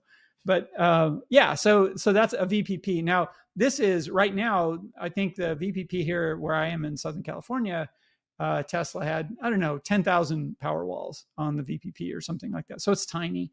Um, But you know, if there were a million of them or something, it starts to make a big difference, and then that becomes oh, a, kind of another kind of uh, way that customers and utilities can interact to um, you know sell service back and forth between the two of them in order to you know meet each other's need. Because you just like we were talking about how you know uh, for if you're a, a, retail user you know you have there's like having your uh, solar and power walls cover 99% of your power and then there's 99.9 and there's 99.99 well utilities have the same problem right? They get they have that long march of nines and they want to have you know these emergency things that they can fall back to when the crazy thing happens and two power plants go down or like you know in austin they had this freak uh, uh, uh, freeze uh, two years ago. Oh yeah you were there. My mom was there. That's why my mom's got power walls now by the way because she had to she had she had five days with no power and no water right as a result of utility failures essentially. Like they didn't budget for their for one of those nines and it came rolling through and and you know hundreds of people died right in austin during that event. So uh, yeah and so as far as that you asked like can somebody come in and, and basically like just push the industry forward? Honestly i don't i don't think anybody is better suited to do that than tesla. Because um, what we're talking about at least mostly on the, on the residential front let's keep it there for now is um, like how do you kind of take advantage of the fact that you know James has thirty thousand dollars worth of power walls in his in his garage that can be useful to the grid if you're in a scenario where they don't happen to offer a program to for the grid to take advantage of that. And there are huge swaths of the country where they, there isn't a pilot program that, to, to do that. Um, and so one way around that is to essentially create like a, a, a, VPP, but where you go with like you operate as like a, a wholesale power marketer essentially. Uh, and so this is uh, kind of a more complicated way that, of doing it that, than just by using the, the kind of um, utility pilot programs that, that Tesla's relied on, on to date. Although I think they are doing some innovative stuff in Texas uh, along this front. Um, but essentially, if you just aggregate a huge amount of those power walls and you can prove to, the, to whoever the grid operator is that you can um, you know meet whatever uh, criteria they have to qualify for uh, frequency uh, regulation or um, uh, capacity payments, whatever, um, you can actually start generating some income and and share that with your customers who who would opt into the program. Um, this is this is the topic that I, I, really went in depth on when I had that YouTube channel a couple years ago, uh, Spark Spread. Um, but I think it's something they really still should do. The, the trouble with it is like not only do you have to have those assets everywhere, but you also have to um, like be really uh, in bed with the regulators, not in like a bad way, but like you can't just like like there, there is a lot of work that goes into qualifying for these programs and showing that your uh, your VPP actually makes sense and, and there's like there's just a whole lot of like paperwork and it moves slow. Um, so I've actually suggested in the past um, that Tesla should either acquire or work closely with a company like Enel X. and what they do is like they specialize in doing VPPs mostly for like large uh, customers. So uh, when I was operating a wind plant, they said, "Hey, you can actually pair your plant with nearby solar plants and you know that just due to the complementarity of wind and solar you can qualify for a higher capacity payment than if each one of you just you know bundled in separately. It's like oh that makes a whole lot of sense. But like those people are like on the phone with regulators. They understand these like super niche programs in depth. And the fact that you've got these, these really weird programs like that and different payment mechanisms spread all throughout the country different isos and all throughout the world it's like you, you really I, I don't think it makes sense for tesla to in-house like expertise of all these weird different like rules and regulations. Uh, so that's something that I think could be an interesting opportunity. I mean, they're, they're really going to scale up their, their distributed hardware deployments over time, um, but they are not utilizing them, I think, as, as well as they possibly could in areas other than maybe California and Texas. And there are a couple other like projects like in, in UK, I know has a system too. Okay. What about what about the Australian? So can you put that like within context of what is happening in Australia today with Tesla? Is there any similarity there? Yeah. So um, you talk about the Hornsdale project, I, I presume. I do. Yeah. So uh, that's VPP that's like there also, or maybe he was talking about that. Yeah, you talk about the, the VPP or like the, the big battery that they did in the big battery, like the giant one. Yeah, the, the giant one. So the, that was the one that um, Elon, I think, got famous for in was it 2020 or something like that. He said, "Oh, we, you know, we'll have it like up and running in 90 days or something, or it's free." Um, and it had like a like nine month payback or something absolutely insane. And I remember everybody at the time was like, "Oh my gosh, like batteries are going to be like huge. Like this is like the economics are just a slam dunk." And I was like alone in the ether saying like, "No, like that's like a one-off project. That's like, that does not scale." Um, and, and the the reason is the the far and away the biggest issue they had with that part of the grid uh, is uh, the, the frequency would, would get out of out of whack. So you know the grid needs to operate at exactly 50 hertz in that part of the, the Australian grid, and um, I, I, don't know the exact reasons, but it would frequently get to like 45 or 55 hertz, and that will severely damage equipment and, and lead to blackouts. It's just like you can't have a grid that's that unstable on the frequency. Um, so I, I, looked at the math somewhere, and it was some, something like 80% of the Hornsdale power plant economics are related to this what they call frequency control ancillary services payment FCAS. Um, and so the, the, like this you know nine month payback is all on the back of this frequency control payment that they got. If you look at the market for frequency control in the United States or pretty much anywhere else, it's like either doesn't exist because it's so trivially small, or it's like a few pennies it's like rounding errors. Like if you're doing the, the, the math of like how to put a, uh, of whether putting a battery in a certain spot makes sense, you would just ignore frequency control because it's a rounding error compared to you know everything else.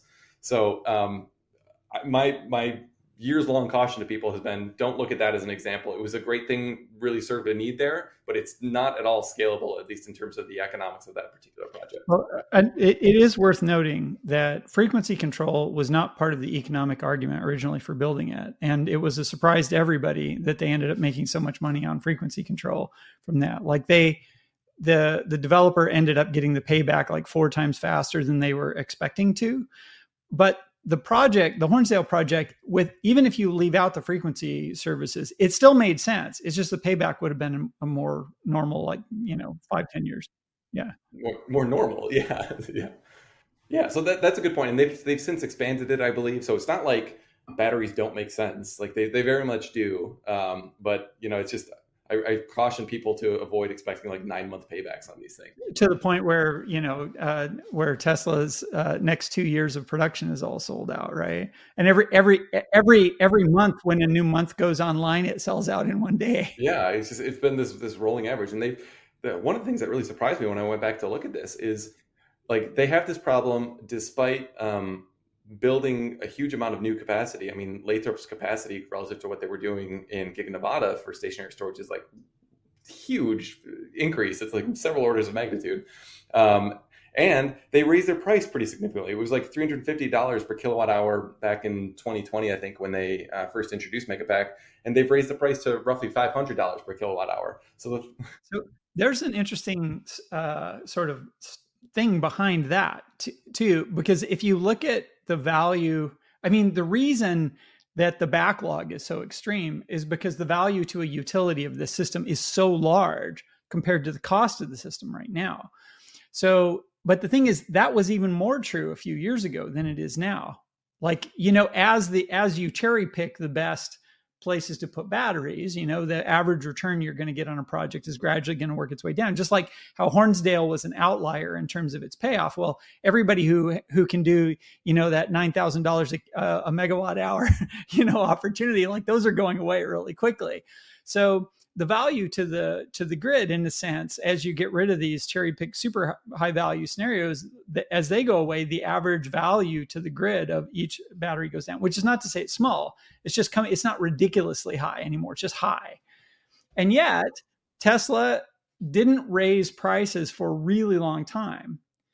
So like my theory about why they weren't charging anywhere near what the market would bear was that they didn't want to create the perception that batteries were expensive right? That they were trying to drive this percent like they wanted to make a decent return but they were trying to set a price expectation that would get customers lined up so that they could justify building capacity. Whereas if you try to charge what close to what the market will bear you don't get good visibility into how deep the demand curve is you know because you, people don't develop the projects because they don't assume that it'll work on a lower you know roi kind of uh, of application. What do you think? So yeah i would push back on that a little bit actually. Um, so when, when i was doing the math um, at this, this company that i used to be at in, in 2020 we're like all right we know we need to do a battery system. So my job was to like look at every single one of our locations and see, okay, where would where would the battery pencil the best in terms of, of the economics?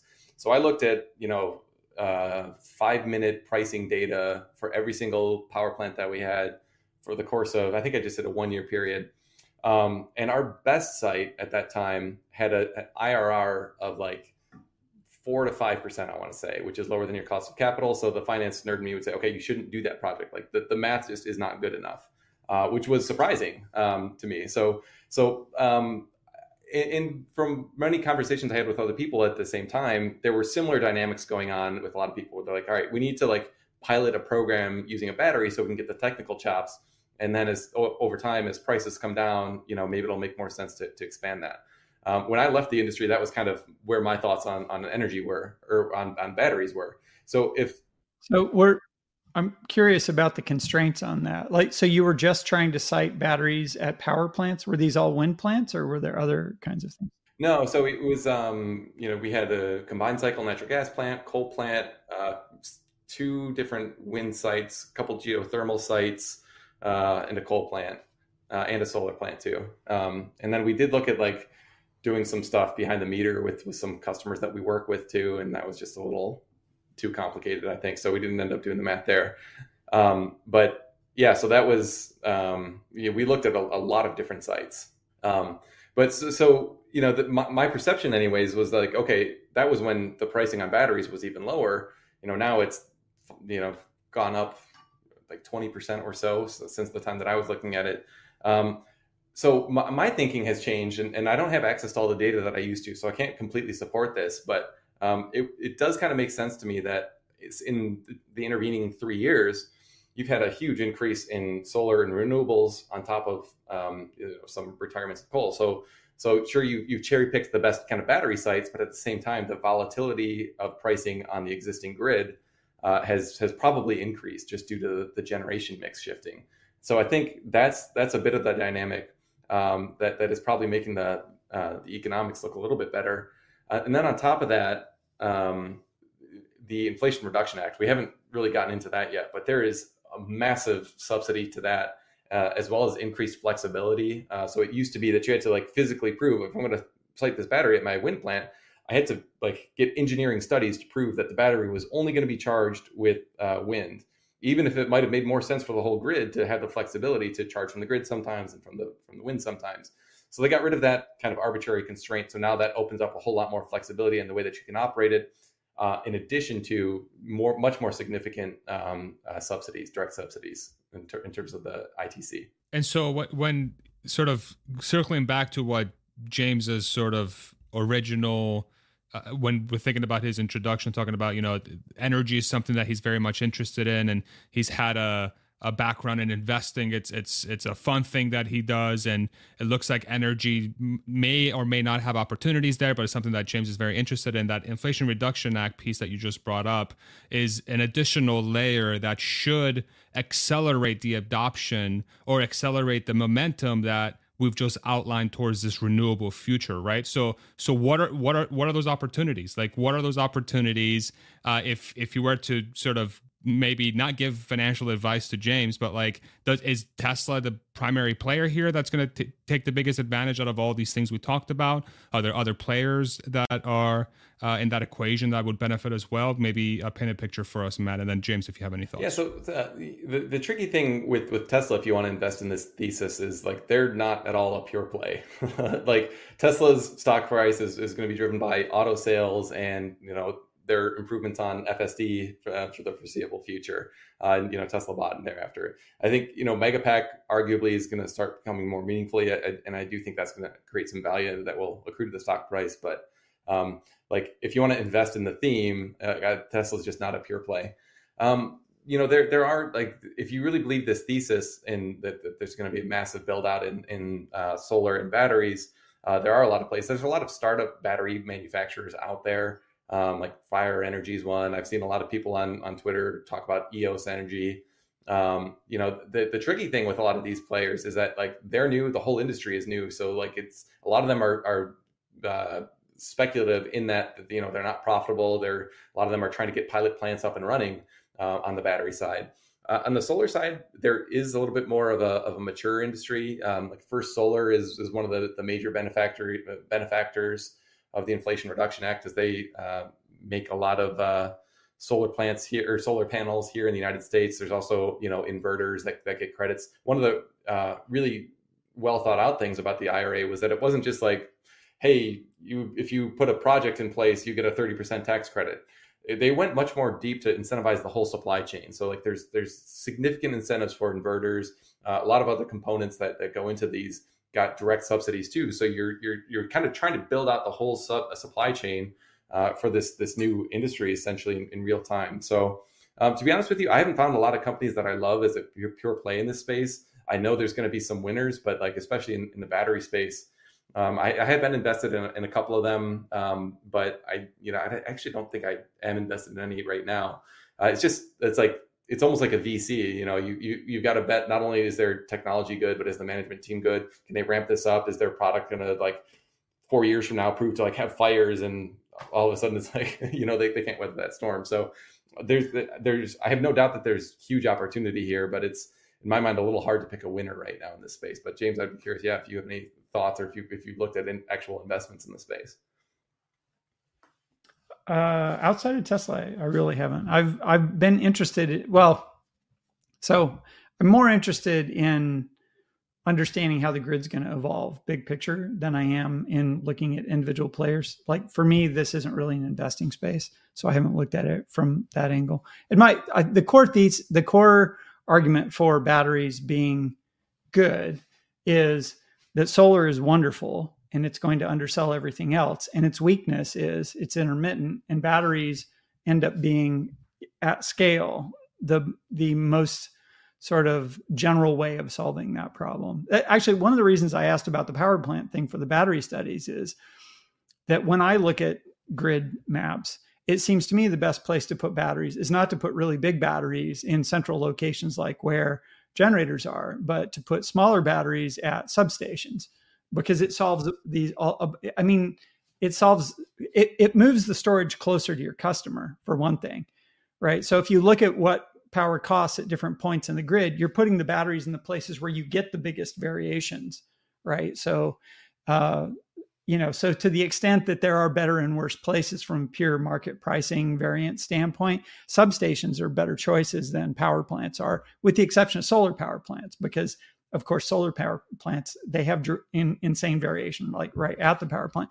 And then the other thing is that, um, like land is less of a problem because you already own the land, right? You already have these substations. The power connections, they're not a problem. Substations are power connections, right? So you've, so like you have a place to put the battery, you have your, most of your grid and stuff is already in place. And by doing, you know, batteries mm-hmm. don't care. I mean, you can put a battery in a car, you can put a battery in a phone, you can scale them really small, you can scale them really big if you want. They're totally granular. There are some cost advantages to going big, but not a lot. Like once you get to the scale of a single mega pack, basically two, three, four, they're just going to scale linearly with price. You're not, I mean, you'll get reductions in cost for installation, stuff like that. But the equipment itself, it doesn't really change in price when you do that kind of stuff. So putting a single mega pack at a substation and having lots of substations and lots of megapacks and distributing it that way and then coordinating them with something smart Autobidder right? Um, uh, gives you kind of what seems to me like the way to get a lot of storage into the still there matt? Yeah because batteries scale so well putting putting you know smaller like single container single megapack uh, xl uh, batteries at substations seems to me like a more natural fit. Like not only do you get the better pricing, but you get simple installation. It seems like, you know, the permitting and regulation and land acquisition and all that kind of stuff just gets much easier when you do that and you get distributed backup, right? So now you can cut the grid in a lot more places and the remaining parts can stay up. Plus, you can make better use of your transmission infrastructure. Like if you have a chunk of transmission line that you know is overused at certain times a day, well ahead of time, you can ship power across it, store it locally. And then as that transmission line runs up and hits capacity, you serve more and more of the of the demand from the storage you already have on the far end of the transmission line, for instance. Yeah. And you can do that in distribution networks too if you put megapacks at substations. So I, I, agree with you, and I think that there definitely are uh, some companies that are doing this right now. I think the the kind of tricky thing about that it gets back to the beginning of the conversation is who owns all the substations. 100% it's the it's the regulated utilities. So um, they still are incentivized to do this. So I don't want to, you know, completely rag on them. You know, if they're wanting to to put some batteries out there, you know, they'll come to the same conclusion that you did that hey, we can increase reliability and it'll you know be, be the most cost efficient to put it here. So they'll go and put it there. But um, there's not. I, I don't think that there's going to be a huge push to say like, hey, we want to like put you know a terawatt hour of batteries out there so like let's all like figure out which substations make the most sense and like you know all sides it's going to be like very ad hoc and a lot of this is just like what do the utilities feel like doing um yeah i was i had a, a twitter exchange with this guy simon mahan earlier today who who is like really nerds out on like these what are called the integrated resource plans that these utilities put out which is basically okay what is our grid going to look like in you know three different in uh, in 10 15 years? And they'll do different scenarios where like oh we do more renewables we do more like solar or whatever. And so this one that he was highlighting today was from entergy uh, louisiana utility and they basically had this conclusion that like this scenario one i think was their their preferred scenario and i don't know all the details on it well then the ira came and like so they like you know quote unquote reran their math well they had all these like math errors like a plus b equals c they didn't update that and they just said like, well, we looked at increasing, we looked at um, you know the IRA, and just it's going to be a little bit more intermittent. So even though it might cost a little bit less, like we're going to still recommend scenario one. And and so this this guy who's like really tracks this stuff closely was like, they did not like rerun in the way that they did for the first pass like what would be the most efficient way to like put all of these resources you know now that they're subsidized by the ira out there across our entire system they just said, you know, we, we looked at it and, you know, we really think you should go with scenario one. And so the regulators are, I'm sure, are just gonna be like, yeah, all right, scenario one's approved.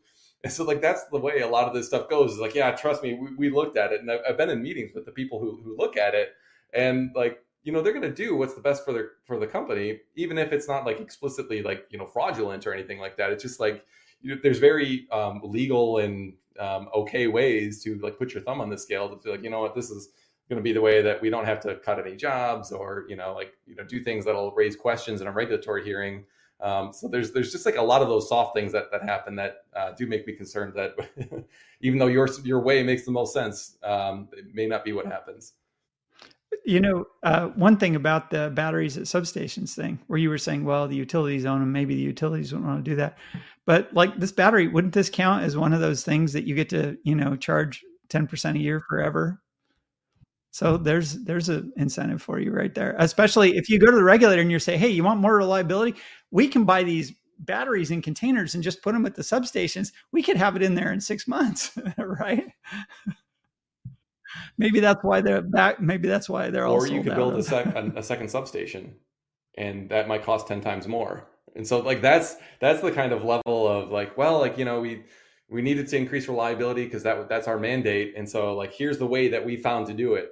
And maybe you know they intuitively knew that you could just put some some batteries there or that it was at least worth exploring but if they don't explore it or nobody tells them they have to explore it then they can maybe just keep doing things the way that they have always done them and, and they'll cost a lot more. Now like i don't want to paint do they have any time sensitivity because like if you can put the battery in a substation and have it up in in 30 days versus building another substation which doesn't come online for three four years do you think they have an incentive to do the fasting I, I, so they don't. I mean, the, these uh, IRPs that they, they pull together are like multi-year things where like they have a proposal and then it goes into the public record and then there's a hearing and then like a whole host of like random parties come and say like, oh, like you should support this or no, this doesn't. Like the teachers union doesn't like this this particular part. So it's like this multi-year hearing and then like the the PU, the the Public Utility Commission staff will weigh in and, and give their comments and it's actually like a judicial process um, where you know the, the it's like a it's like a, a regulatory like judicial uh, hearing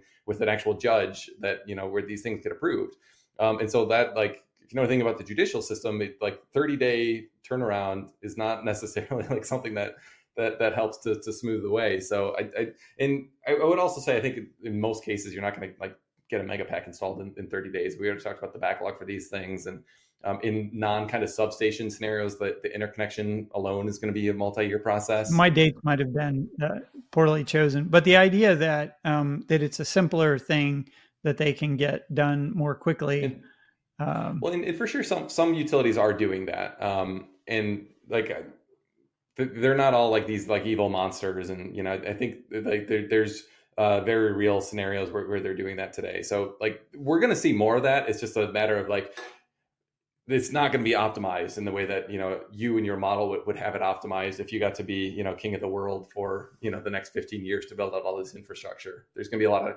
compromises and suboptimal placement of, of assets i think yeah you know the the internet is from compared to a utility it's a total wild west and it actually works pretty well that's an interesting thought so like it is possible to do it that way i was going to mention we're at, we're at two hours how are you guys feeling um, I'm getting kind of fried. My my voice started out bad, and it's been getting worse the whole time. okay, so I'll do I'll do a little wrap up here. Um, so actually, I want to mention this. You know what you just said, James? That would make a great T-shirt. Oh, go ahead. Oh, go ahead, please. There was a thing that came up when Matt when we were talking that I wanted to mention.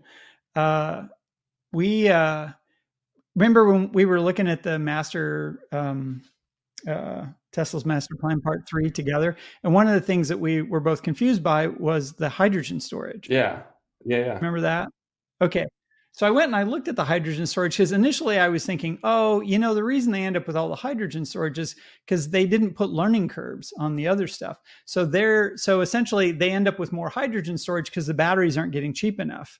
Right. So so they, so they need this really cheap storage. So I went and I looked at the numbers and the and the the paper, the citations that they had to try to understand the hydrogen storage thing. And the, a thing that surprised well, first what I was thinking was, oh, they're doing the hydrogen storage because the batteries aren't getting cheap enough because they're not assuming any battery change. And that's why they have all this hydrogen storage. And maybe that was a component of what was going on. But one of the things I found, which I thought you would be interested to hear, is that the hydrogen storage it actually does look really good it's super early days stuff but so what they were proposing was essentially storing hydrogen in salt caverns right and they cited a paper that looked at different ways of doing hydrogen storage pressure vessels and that kind of stuff. That paper decided salt caverns they're kind of this intermediate size thing. They're not super large they're not super small um, but they're relatively inexpensive from a storage standpoint. Now, one of the weird things in the in the in the master uh, in Tesla's Master Plan Three is they only they talk on that one line they just talk about they don't talk about kilowatt hours of storage. They talk about you know kilograms of hydrogen because that's what the original paper was cited and it's like this outlier on the table where they do that stuff. Well, turns out the conversion ratio is like 33 kilowatt hours per kilogram of hydrogen. But of course, you have to generate the hydrogen, right? You need an electrolyzer to make it. And then you got a fuel cell to convert back into electricity. And then you got to build a salt cavern. So there's overhead. They decided that the LCOE was $19 per kilogram of hydrogen. And if you compare that to like $200 per kilowatt hour of storage, which was kind of the the ballpark of the number that they had for batteries. Well, the 19 dollars for 33 kilowatt hours seems it's a lot cheaper. You know, it's like two dollars a kilowatt hour as opposed to two hundred dollars a kilowatt hour. So, like, there's this huge difference between the two. Um, it does turn out now they, they don't include they didn't include the cost of the electrolyzer there's stuff that doesn't go in there i think it ends up being higher than 19 yeah, like, it's weird kind of it was very strange yeah. they didn't and as far as that i think when i was on your they channel last time enough, we, we, spoke about how there was just like this weird hydrogen yeah, thing that they didn't really explain it. or give numbers to um, so but the thing is even if it's 50 bucks and it, it won't be like i looked at the electrolyzers and the uh, and the fuel cells they add a couple dollars per kilogram of hydrogen or whatever. So maybe it goes from 19 to I don't know, maybe it goes to 30 or something. But that you're still looking at like a dollar a kilowatt hour as opposed to uh, as opposed to 100, you know, $200 a kilowatt hour. So it's really really cheap storage. It's pretty immature. Like there have been demonstration projects done to show that it works. And the electrolyzers are a business that's growing uh, and you know bloom energy for instance makes these things at various scales and uh, and they have a learning curve which they claim is 28% on those things. So that's great. The fuel cells you know they've been around for a really long time. I don't know how well they're doing. They're they're on roughly i don't know if they're at the same kind of learning curve but it does actually look like hydrogen makes like if you got some salt caverns laying around and you you know and there's a power substation nearby that might be a fine way to actually get really cheap uh, storage which would make a lot of sense for like seasonal stuff right? Because even if you don't have a lot of them, you can because you can just you know you can run you can you can charge it continuously for six months and then discharge it for six which months which is right? essentially what we do with our natural gas infrastructure right now. So it's like it's it's kind of proven. That the tricky thing with hydrogen is is that it's, it's the smallest molecule. So like all the challenges are like super amplified because you know you need like much more uh, like precision uh, like valves and everything like that. And the generation technology as you said really isn't proven out. Bloom energy um, yeah they've been they've been working on this for like two decades basically and have yet to turn a profit. Uh, they were, we were actually short them at uh, good soil when i was working there with them for a while because like their business model is just like failed. But then like the ira came out of nowhere and it's like actually with these incentives like their their business model might actually make sense. It's kind of interesting. It's like kind of saved by the by the, the regulation there. Um, but yeah, so I agree with you. Like, there's there's room for things other than lithium ion to be uh, pretty competitive, which is interesting because that's not something that Elon has ever really spoken about. You know, he's he's very anti-hydrogen from a EV perspective, but it seems like his team has looked at it and said, "Oh yeah, well, for energy generation and, and seasonal storage, uh, looks like it actually probably makes sense." So yeah, I suspect it ends up being like pumped hydro, right? Like pumped hydro makes sense too. The problem is the number of sites where it works really well is small compared to you know all the places you want. You can't put pumped hydro at a substation, right? You can't put it on a coastline. There's all kinds of places it just doesn't work. And I think the you know the the gas you know the hydrogen gas probably ends up being like that too.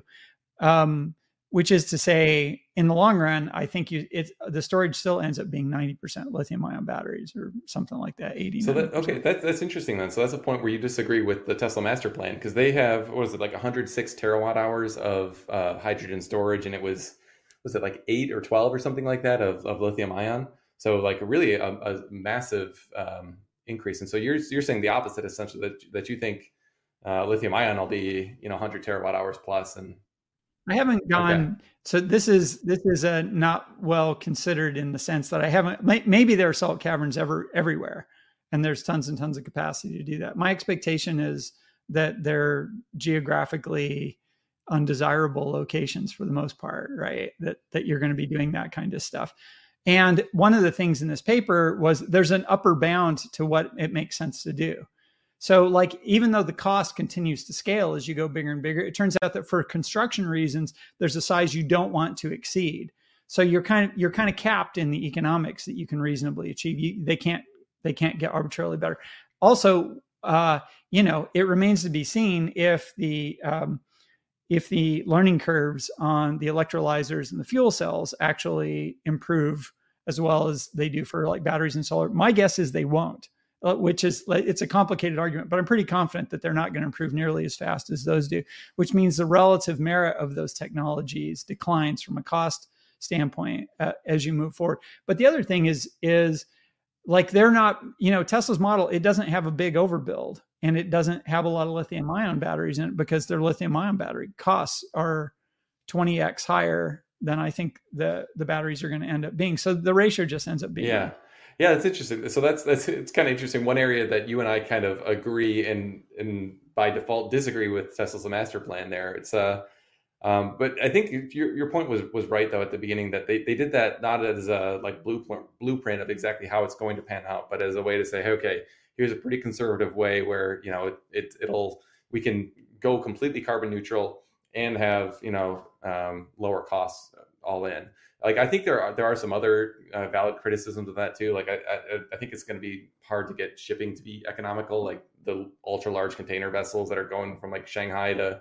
Port of Los Angeles. I think it's gonna be very hard to kind of make make make those batteries. Like you can sure envision a way where like it can technically be done, but I think to do that economically is probably not gonna not gonna work. But if we've got like five percent of our you know current carbon footprint that doesn't transition, like I feel like we'll still be okay. Like, and, and maybe we, we, the technology will continue to advance, and you can talk about carbon sequestration actually uh, potentially panning out. So um, it's like the, the point is it's a future of abundance and it's lower cost and and it's it's like there's going to be so much change in the next you know 10 20 years it's just like it's it's wild to think about i love how you encapsulated this entire conversation in those last 20 seconds I was like thinking of ways that's like, hey, how can I how can I bring this all together as we wrap this up and talk about you know what we've just discussed? But I think that perfectly summarizes it. And you know, I think I think folks like uh, I don't know how many times have we heard somebody like an Elon Musk for decades or years saying, "Hey, it's coming, it's coming," and now as we're sort of going down this path with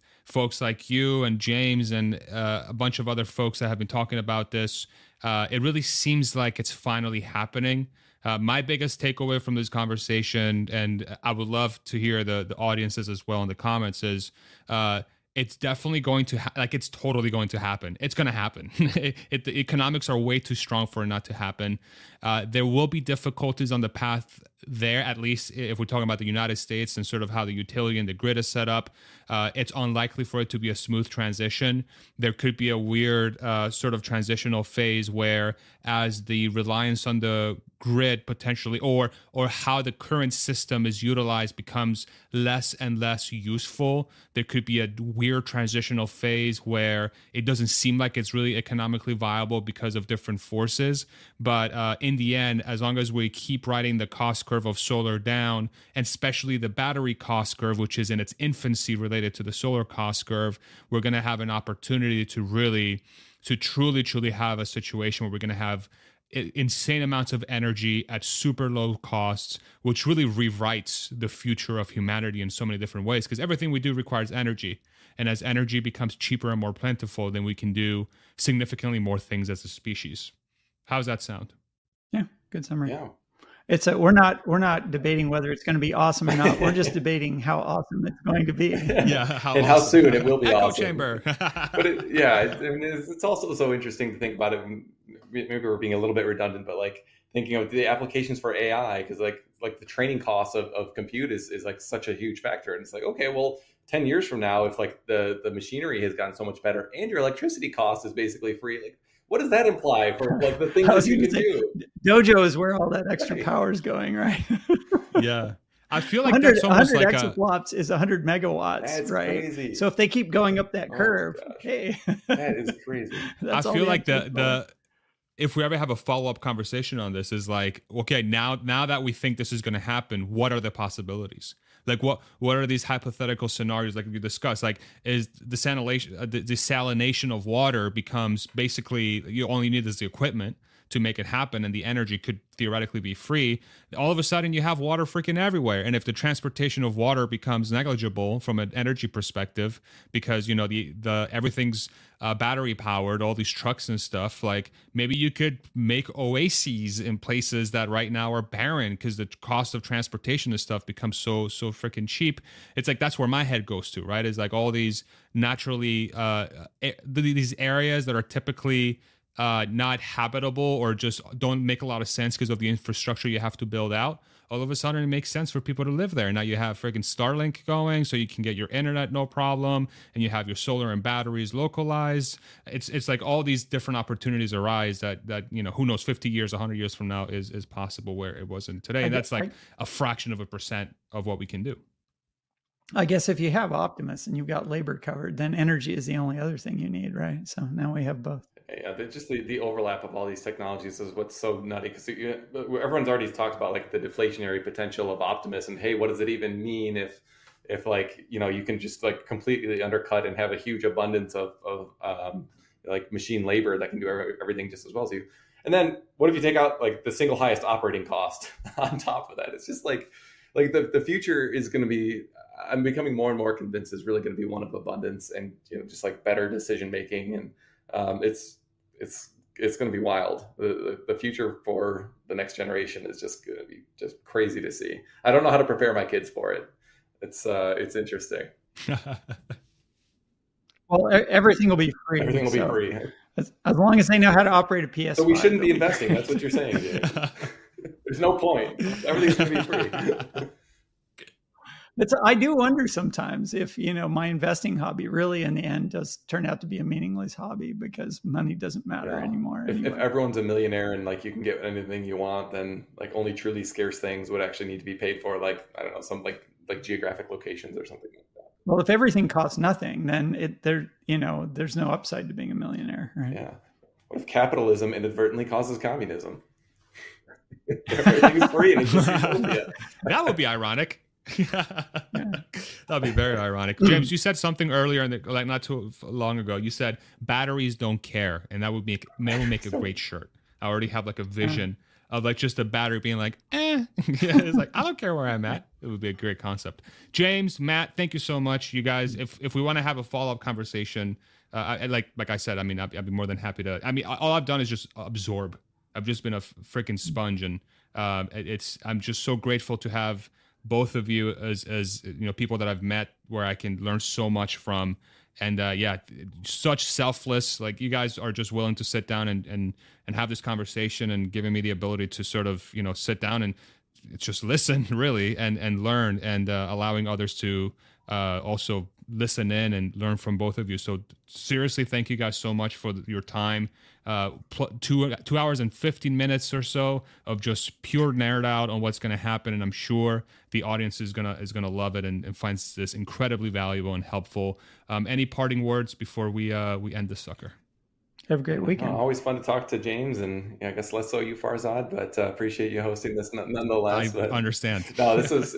I mean, I I think James and I both just do this. We, we would do this for free, just privately, the two of us, and we frankly have before. So yeah, we do. yeah, yeah. It's, we like doing it, and we think it's it's probably going to be beneficial. So yeah, maybe some other time we can, we can have a follow up. But appreciate the time, and James, great talking to you as always.